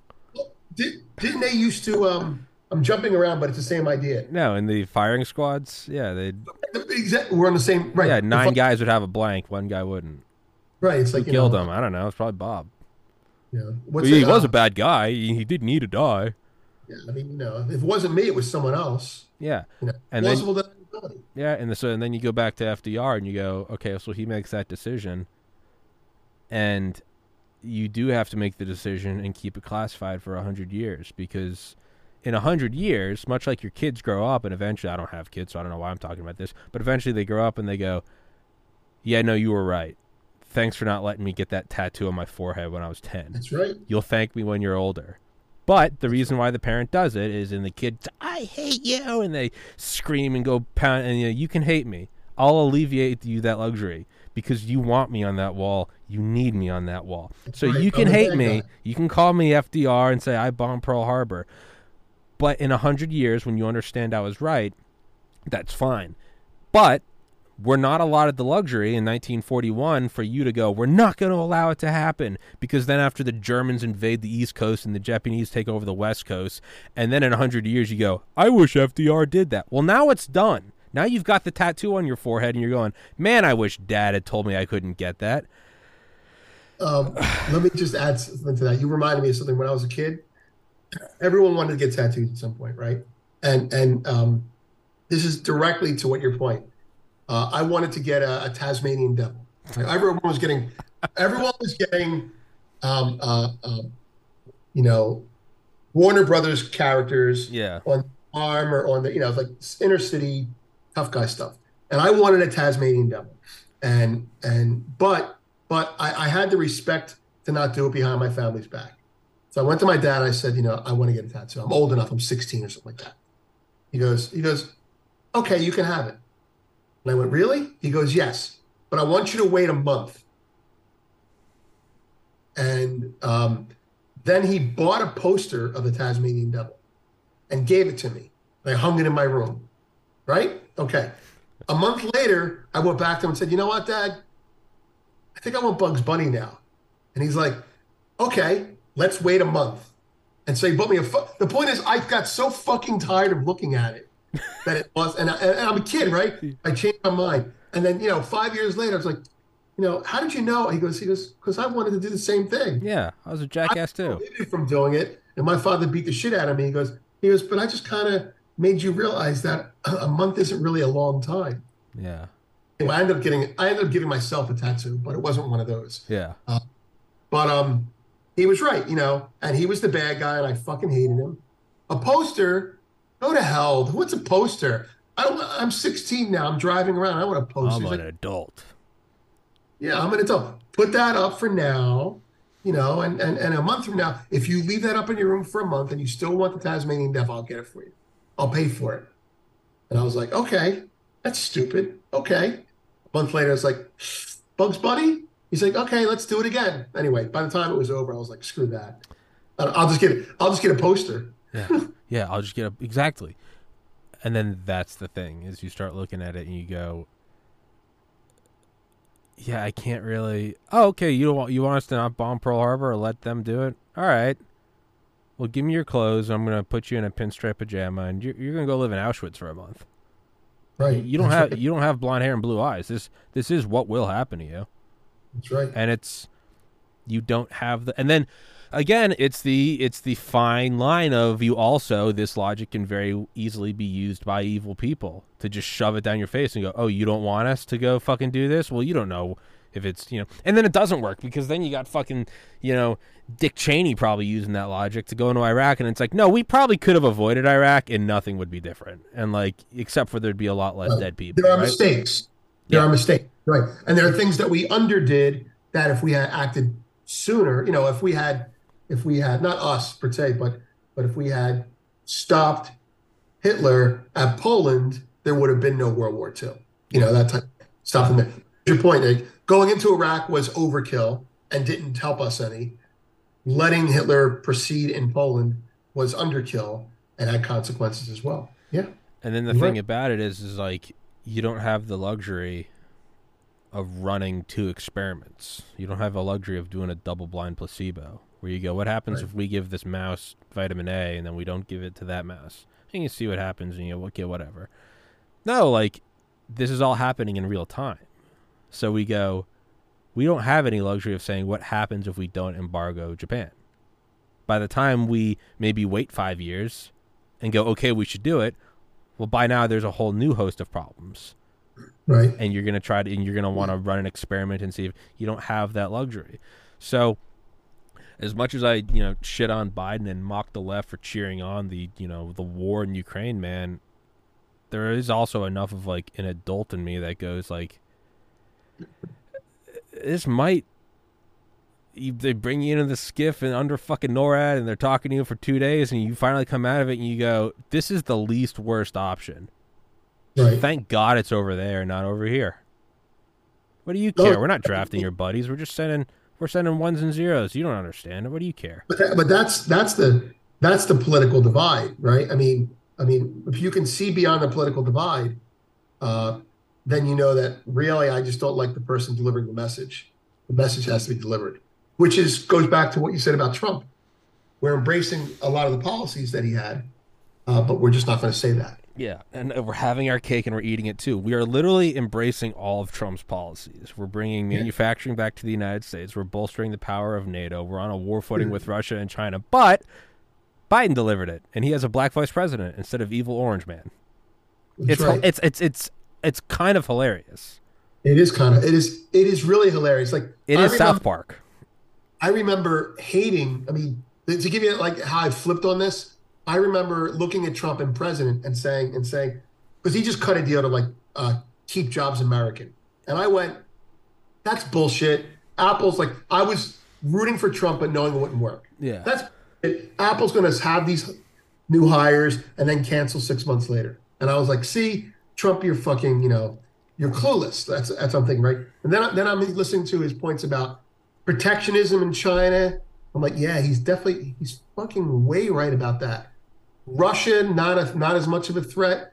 Well, I think Russia needs to be given a little bit more carrot. They've been given too much stick for years.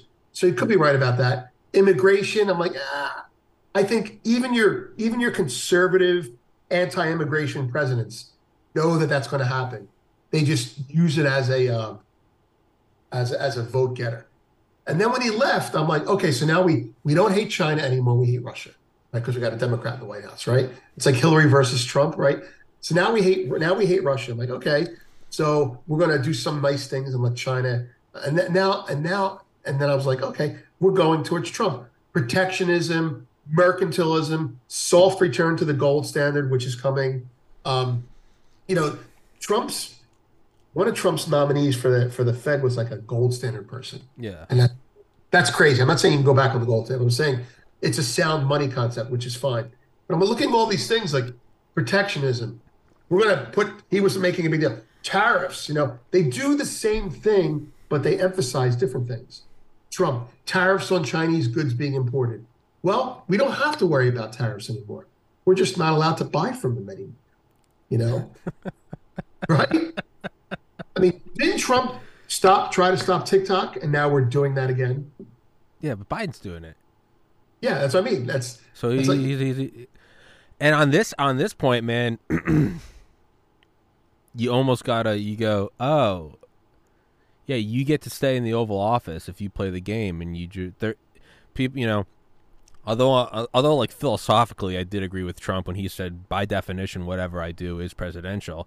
Yeah, sure. Philosophically, if I had to take a lie detector test, I'd agree with that. wait, who said that? Trump, because they're like he, he's not presidential the way he was acting Right. right? And he he said by definition, whatever I do is presidential, which yeah, right. technically is funny, yeah. But That's right. man, you got to put on the suit and just kind of be that faceless, emotionless politician and deliver the message, because otherwise, people get. The thing about Trump is that we're doing, like we said, we're doing everything Trump wanted, but we got a boring old white guy, and so no one cares.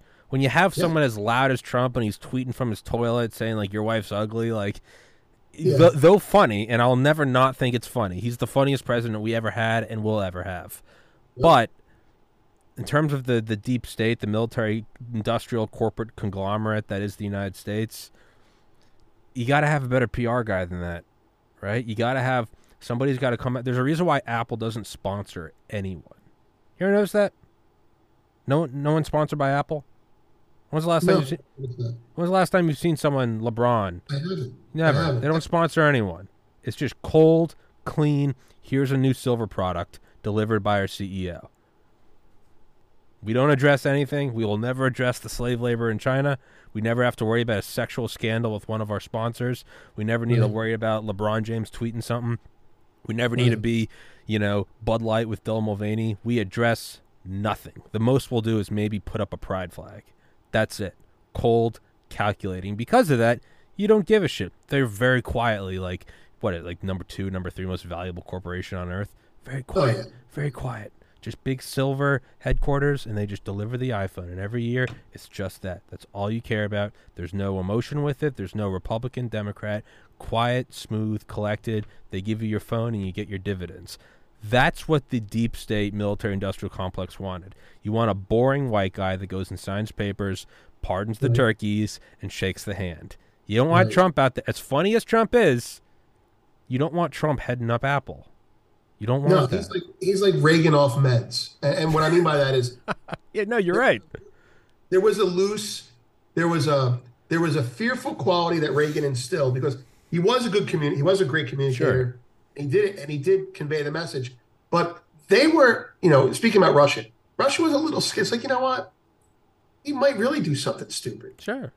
Whereas Trump, I was almost praying that he was really just acting over But the he's top, bluffing. constantly threatening. Remember North Korea? Constantly Little, threatening. little, a big red button. Oh yeah. Yeah, no, that was. Yeah, man. I mean, it. As much as I did like him, I admittedly loved him.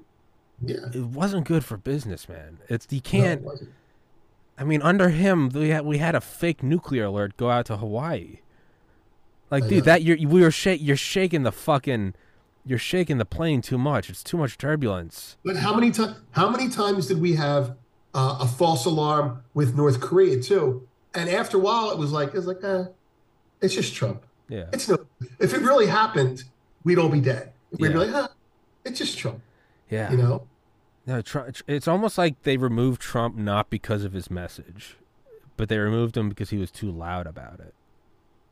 That's yeah, it. that's that's the big part of it. That's it. No, it's like You know, the we're doing everything Trump wanted, but we're just doing it with a boring white guy. the thing that would have made me and, and here's I'll be I'll be this is actually what I thought about when, when Trump was president. I'm like, you know what? I, I know I know of him from real estate in New York uh, back in the day, and his style back then, and this is what he did in the White House. His style back then was to all the other real estate developers. This is what he did. You're all corrupt. You're all doing X, Y, and Z. I'm going to do X, Y, and Z too, and I'm going to do it bigger than you, and better than you, and be more aggressive about it, and I'm going to flaunt it. And they were like, but he was basically saying, think, think about him with Hillary. He was saying to the real estate developers back in the day, and you're not going to rattle me because you're just You're as bad. fucking doing it. Right, right. And so that's what he did in the White House. And and this is this is where I would go back and forth. I'm like, you know what? There's a part of him that knows he's just fucking going over the top. And I'm okay with that. But his second in command, whoever that is, whether it be Mike the Pence. vice president or the secretary of state, is not a person that he blindly trusts like a consigliere, like in the mob. It's a person like like George W. Bush. Let's say he was a moron. I'm not saying was, but let's say he was. Cheney's evil, but at least Cheney knew what to do. Yeah. That's how I looked at it. Yeah. Right? Trump is a petulant, immature child who knows what he's doing, likes to press the borders, and he doesn't have a guy. This is what bothered me about him. He didn't have a guy in a box, the opposite of a red button, who he would tap if he felt like he was going, who could say, dude, too much, back off. There was no one in his administration that he could do that. His with. VP should have been Hillary. His a VP calm, cool, fucking cold-blooded Oh, yeah. bitch who you'd Oh, be like, yeah. Trump's wild, but I know Hill Dog's in that nuclear bunker. Yeah. She's got, she's got her, she's controlling the reins. And he would be the front man selling it. And she would be He'd, like, be, he'd be the hype man. He'd be America's dick is ten feet long, and we're gonna fuck you in the ass and have quantum computers. And you'd be like, I know Hillary's talking to like the heads of state behind the scenes. yeah. I mean, that's that's that's actually a real.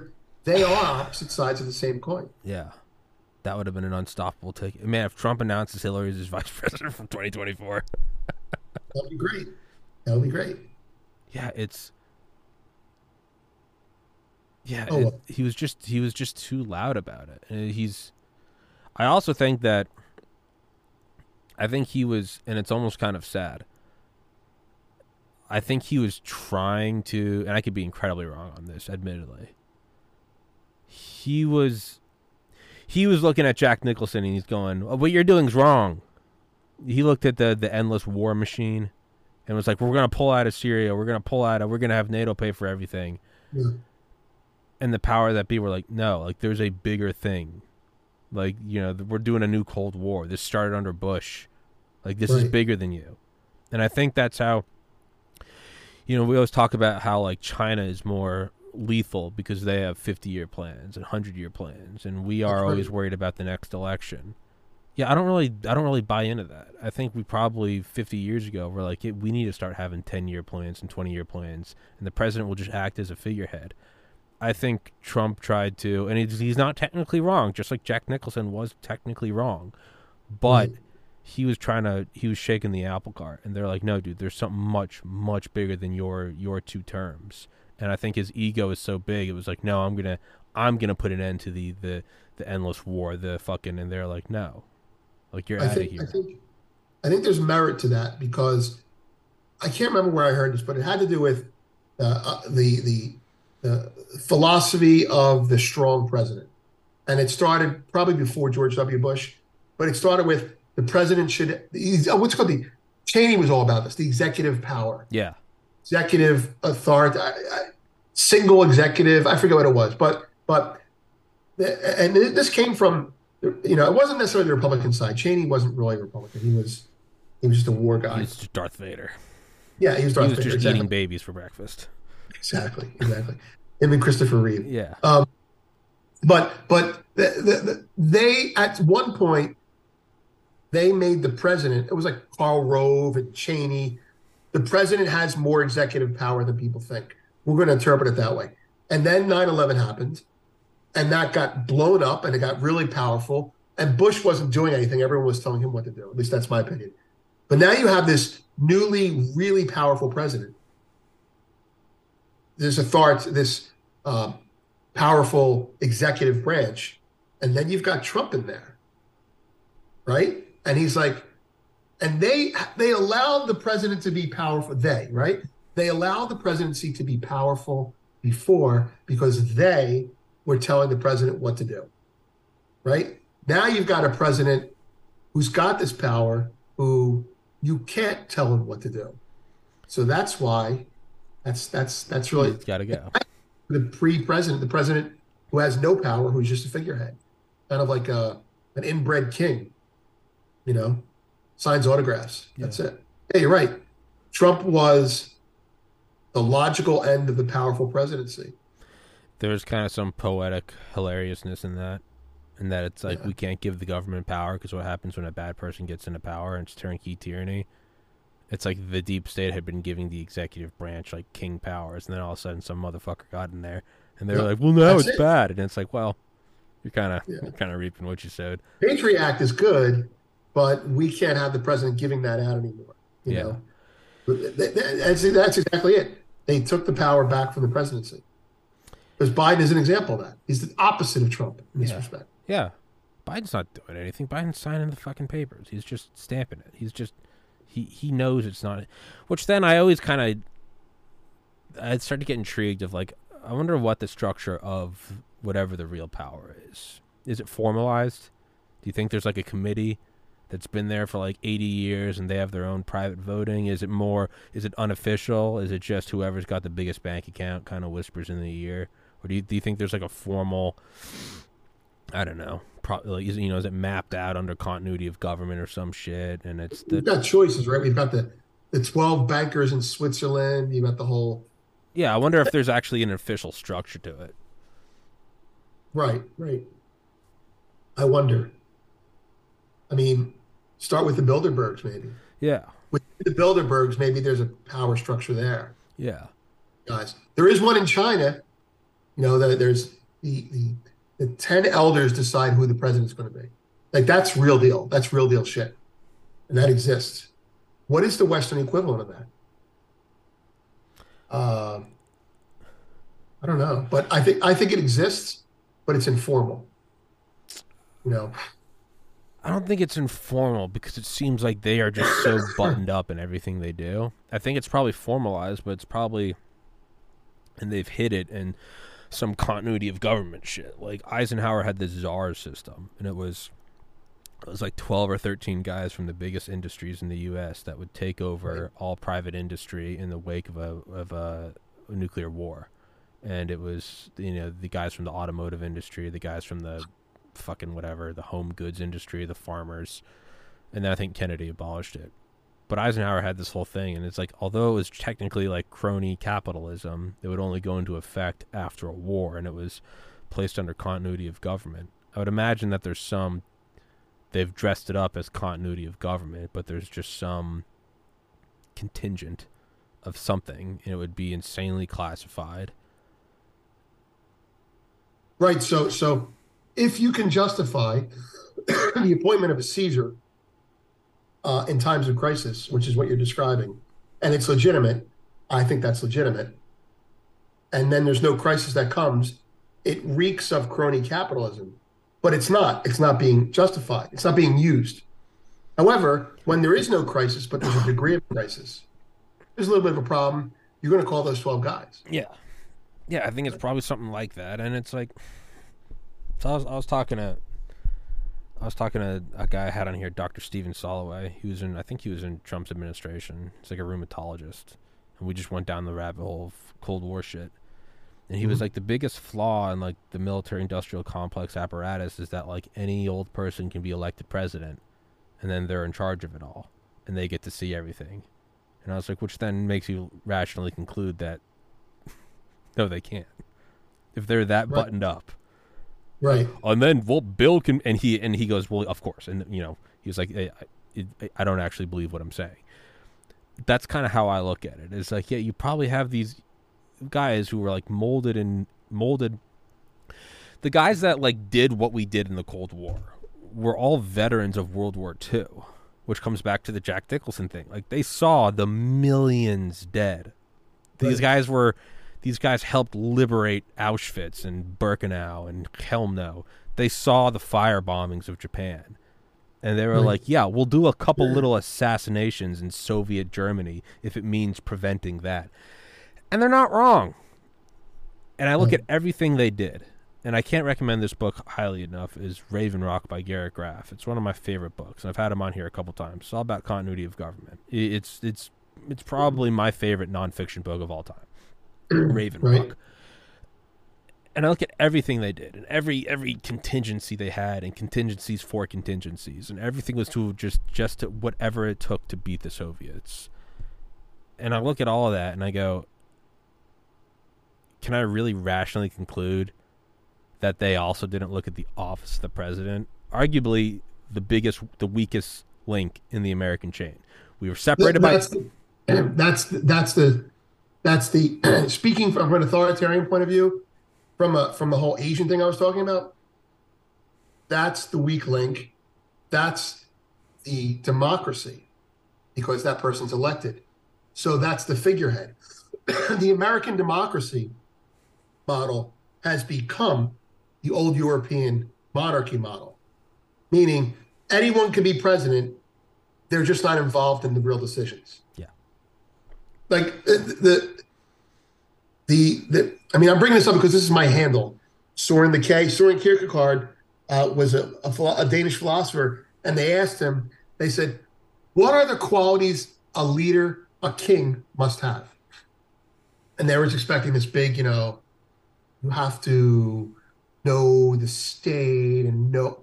He's like, well, he must be able to sign his name and he must be able to present well in parades. And they're like, why? He goes, because, and this is, think about this. This is, this is really, I think this is really, it may not come across. I'm not explaining it well, but you are. The monarch was the state. You think about England, you know, the queen that who I mean, no offense, but who gives a shit? She doesn't run the country, oh. right? Well, the president is the modern king. Yeah. He doesn't know what's going on. And, and I'm not saying this cynically.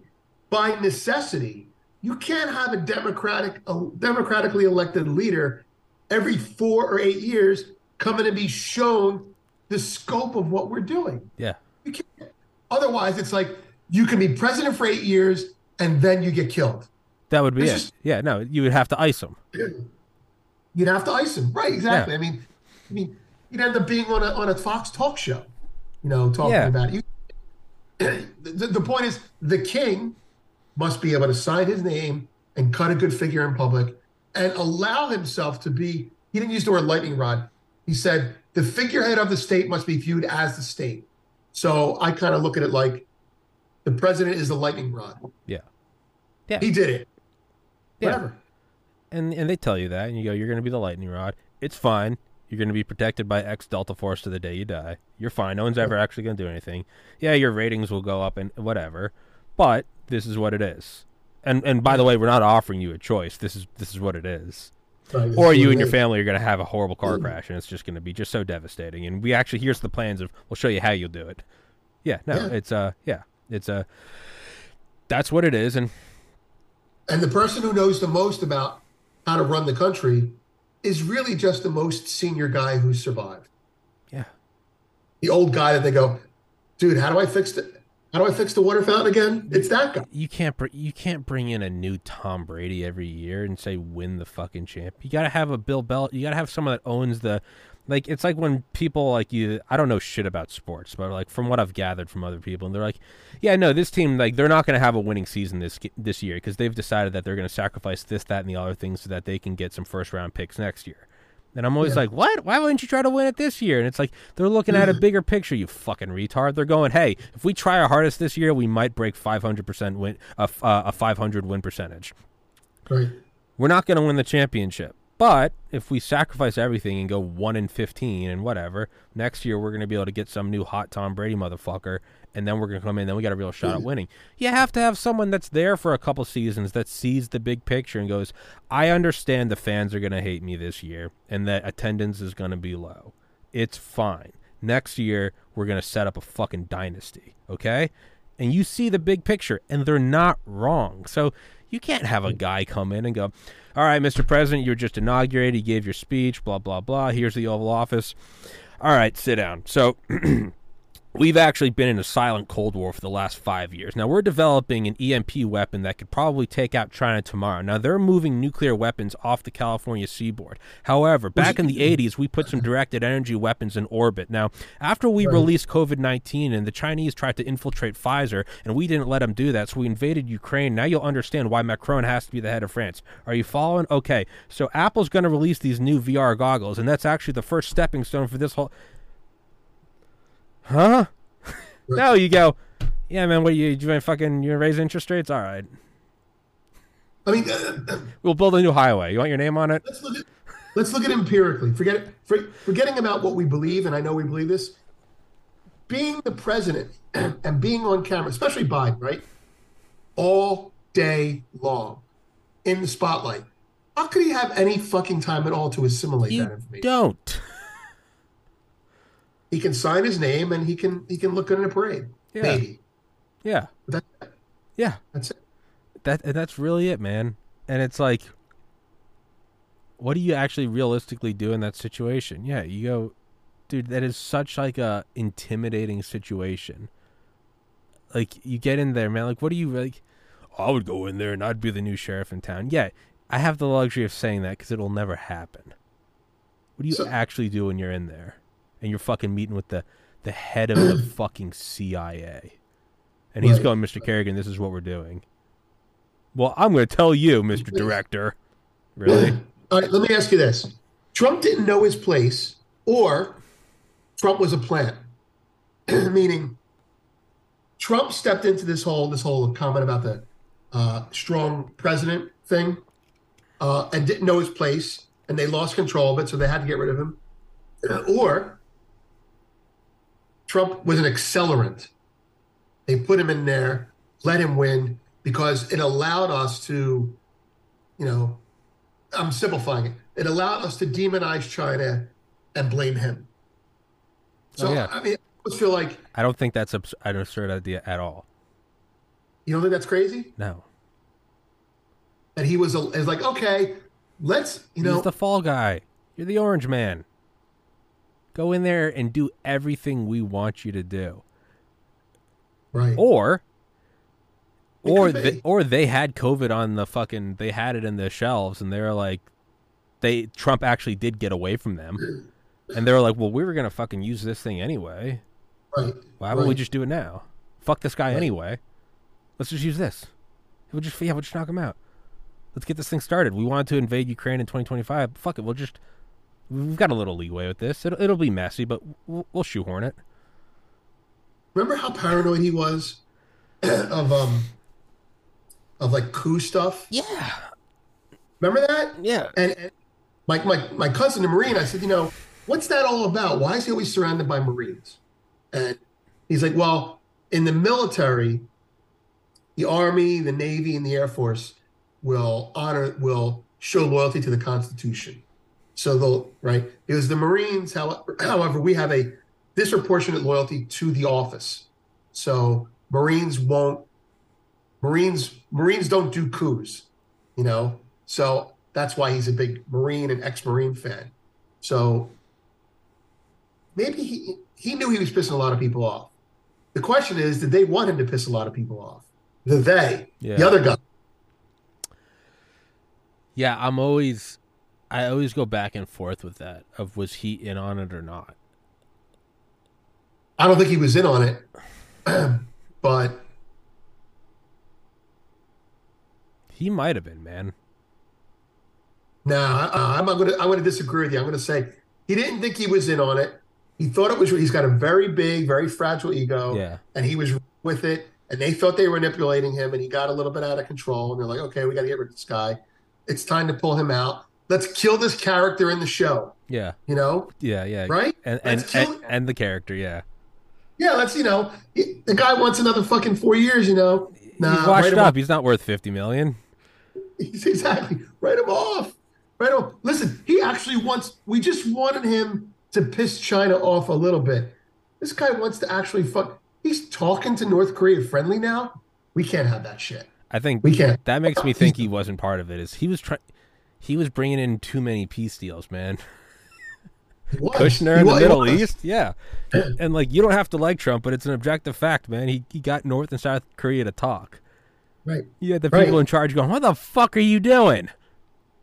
Was it was it him when I mean, he's such a he's such a and I, I like this about him because I knew what he where he stood. He's what you call a classic corporatist economically.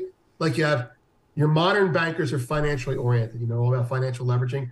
But Trump was a classic corporatist, meaning he didn't care about the financing of it. He wanted the building to make money renting property. He wanted classic industrial capitalist. That's basically another way to look at it. And I remember him saying, I remember him, it was him or someone working with him saying, We're leaving troops there to protect the oil. Here's sweet, beautiful oil or something. Yeah. I'm like, I'm like, who talks like that? You know, but then, and it, but when it was over, I'm like, oh shit, he said the quiet part out loud. He said, We're there to protect the oil. And you can't have that. Anyway, I, I just, I know that he was doing that whole New York thing.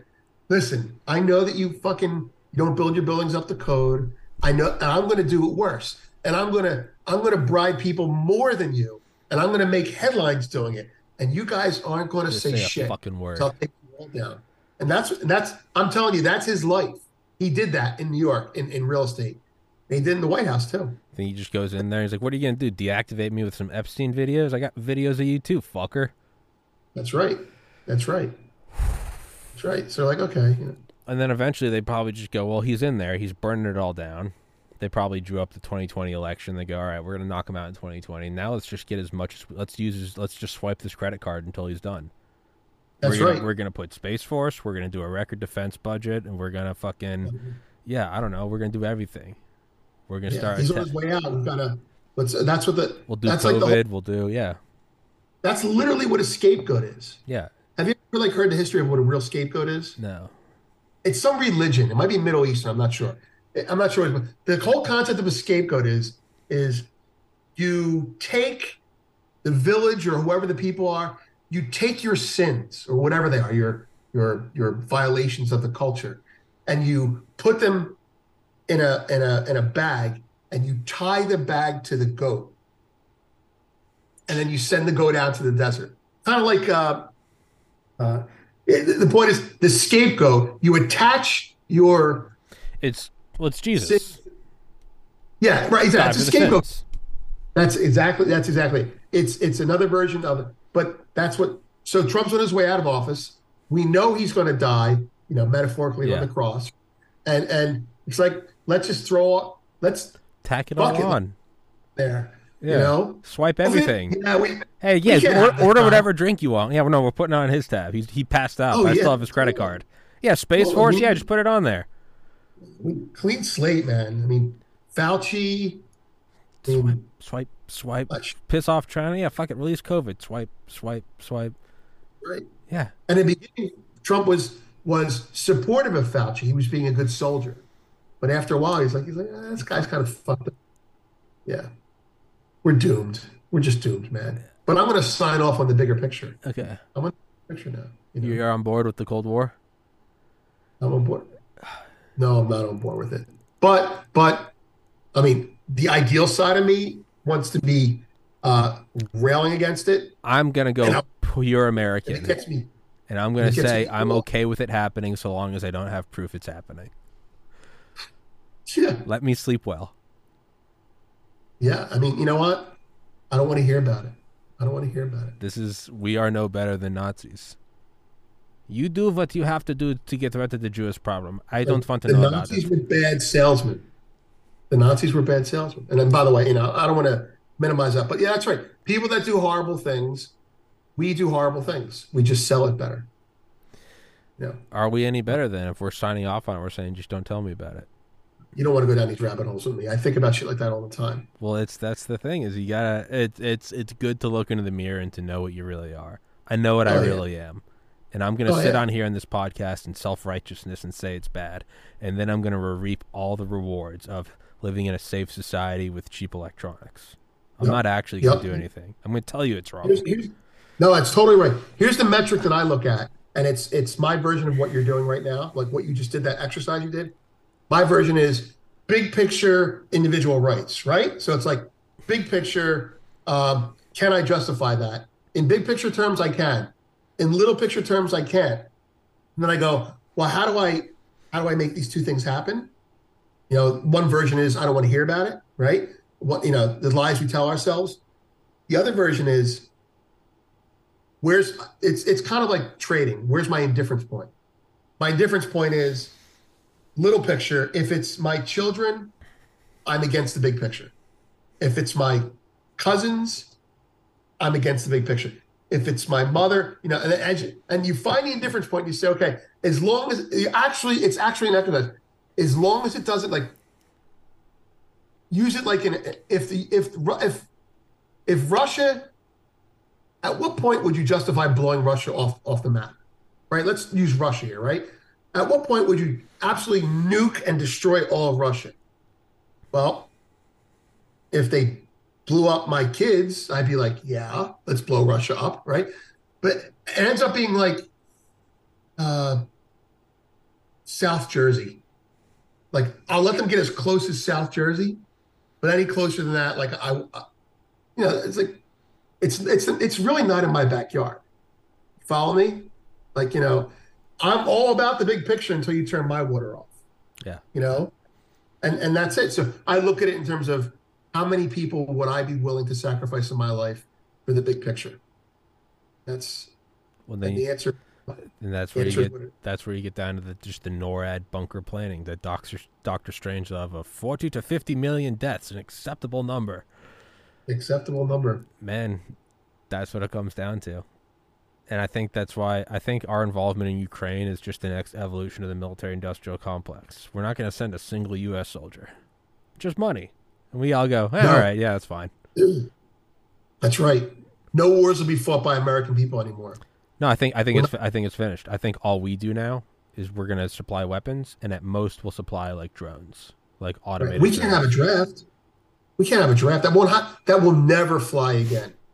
Chips, weaponized war, drones, space lasers. That's where we're going. Yeah, Everything else is money and yeah, you can have oh F-16s. That's like a fucking 1980s plane. Who yeah, that's old shit. That's old Exactly, shit, yeah. man. That that's a leather. That's the leather jacket. Like, no, fuck off. That's that's old school, man. Nobody's doing that anymore. That's what we're doing. No, it's it's br- it's brilliant. Is we're selling it more. We're just selling it better and better. It's gonna be automated shit made by Apple. We're gonna go, yeah, it wasn't. Okay, I get that we released a pack of marine dogs into that village and they shot all those Russians, and yeah, some women and children died, but we didn't send any Marines over there. They're robots, and those robots make jobs. Somebody's got to build them. I didn't kill On anybody. I just I just screwed the rivet in. On balance, it's a good thing. Yeah. Man, it that's that's through the looking glass. It is. It is. And it works because because if 15,000 people start thinking about it like, "Oh, that's my kid." All you have to do is just take care of them. There's a price, there's a dollar amount for that. Yeah. Anyway. It's uh it's 4:30. Yeah. We've been at it. Yeah, we've been at it for for for a minute. It's uh which comes back to the full full circle conclusion of this. Is this is what I think's going to happen. It doesn't mean I support it. I think Right. this is what's going to happen. And that is the the real beauty of the American empire is we can listen to this 2 hour 14 minute and 53 second podcast and we can get riled up. And then you can exit out and go jerk off and scroll Reddit. That's the right. war's not in your backyard. You are not hearing that belt-fed machine gun go off, and that is the beauty of the empire. We have the luxury. It's a slippery one to sit with. which the, to bring it back full full circle and that's why the cold war as much as we can bitch about it and as much as we have disdain for its existence and we see its inevitability we recognize that it's better than a big nuclear hot war It's the least worst option. hypocrite saying it um and at dinner parties we can we can argue against it but you know we need that on the wall We deep down inside, none of us are actually going to protest Jack Nicholson being on the wall. We're gonna tell right. each, we're gonna tell each other to self-righteous rage. He's a bad man. better we're not gonna better him than me Yeah, better him than better me. him than me yeah, he's. I can tell Isn't my wife he's a bad guy. I would never do that, honey. no i would never do that But we're never gonna take him off the wall. that's right As a matter of fact, if he tries to get off the wall, I'm going to say privately, I really need you on the wall. I can't admit it at dinner parties.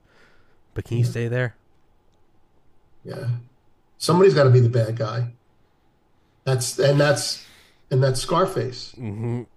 hello to the bad guy say goodnight to the bad guy You, you, you, yeah, I'm the evil guy, right? You can hate me. You can put all your problems on me. That's what it that's is. right that's right That's what it is, man. That's what it is, and it's it's where That's we're right. going. And so, in conclusion, I would say, you know, put a lot of money in Raytheon. I think that's my maybe my final advice to everyone on this show is go invest in Raytheon or General Dynamics and make some money off it.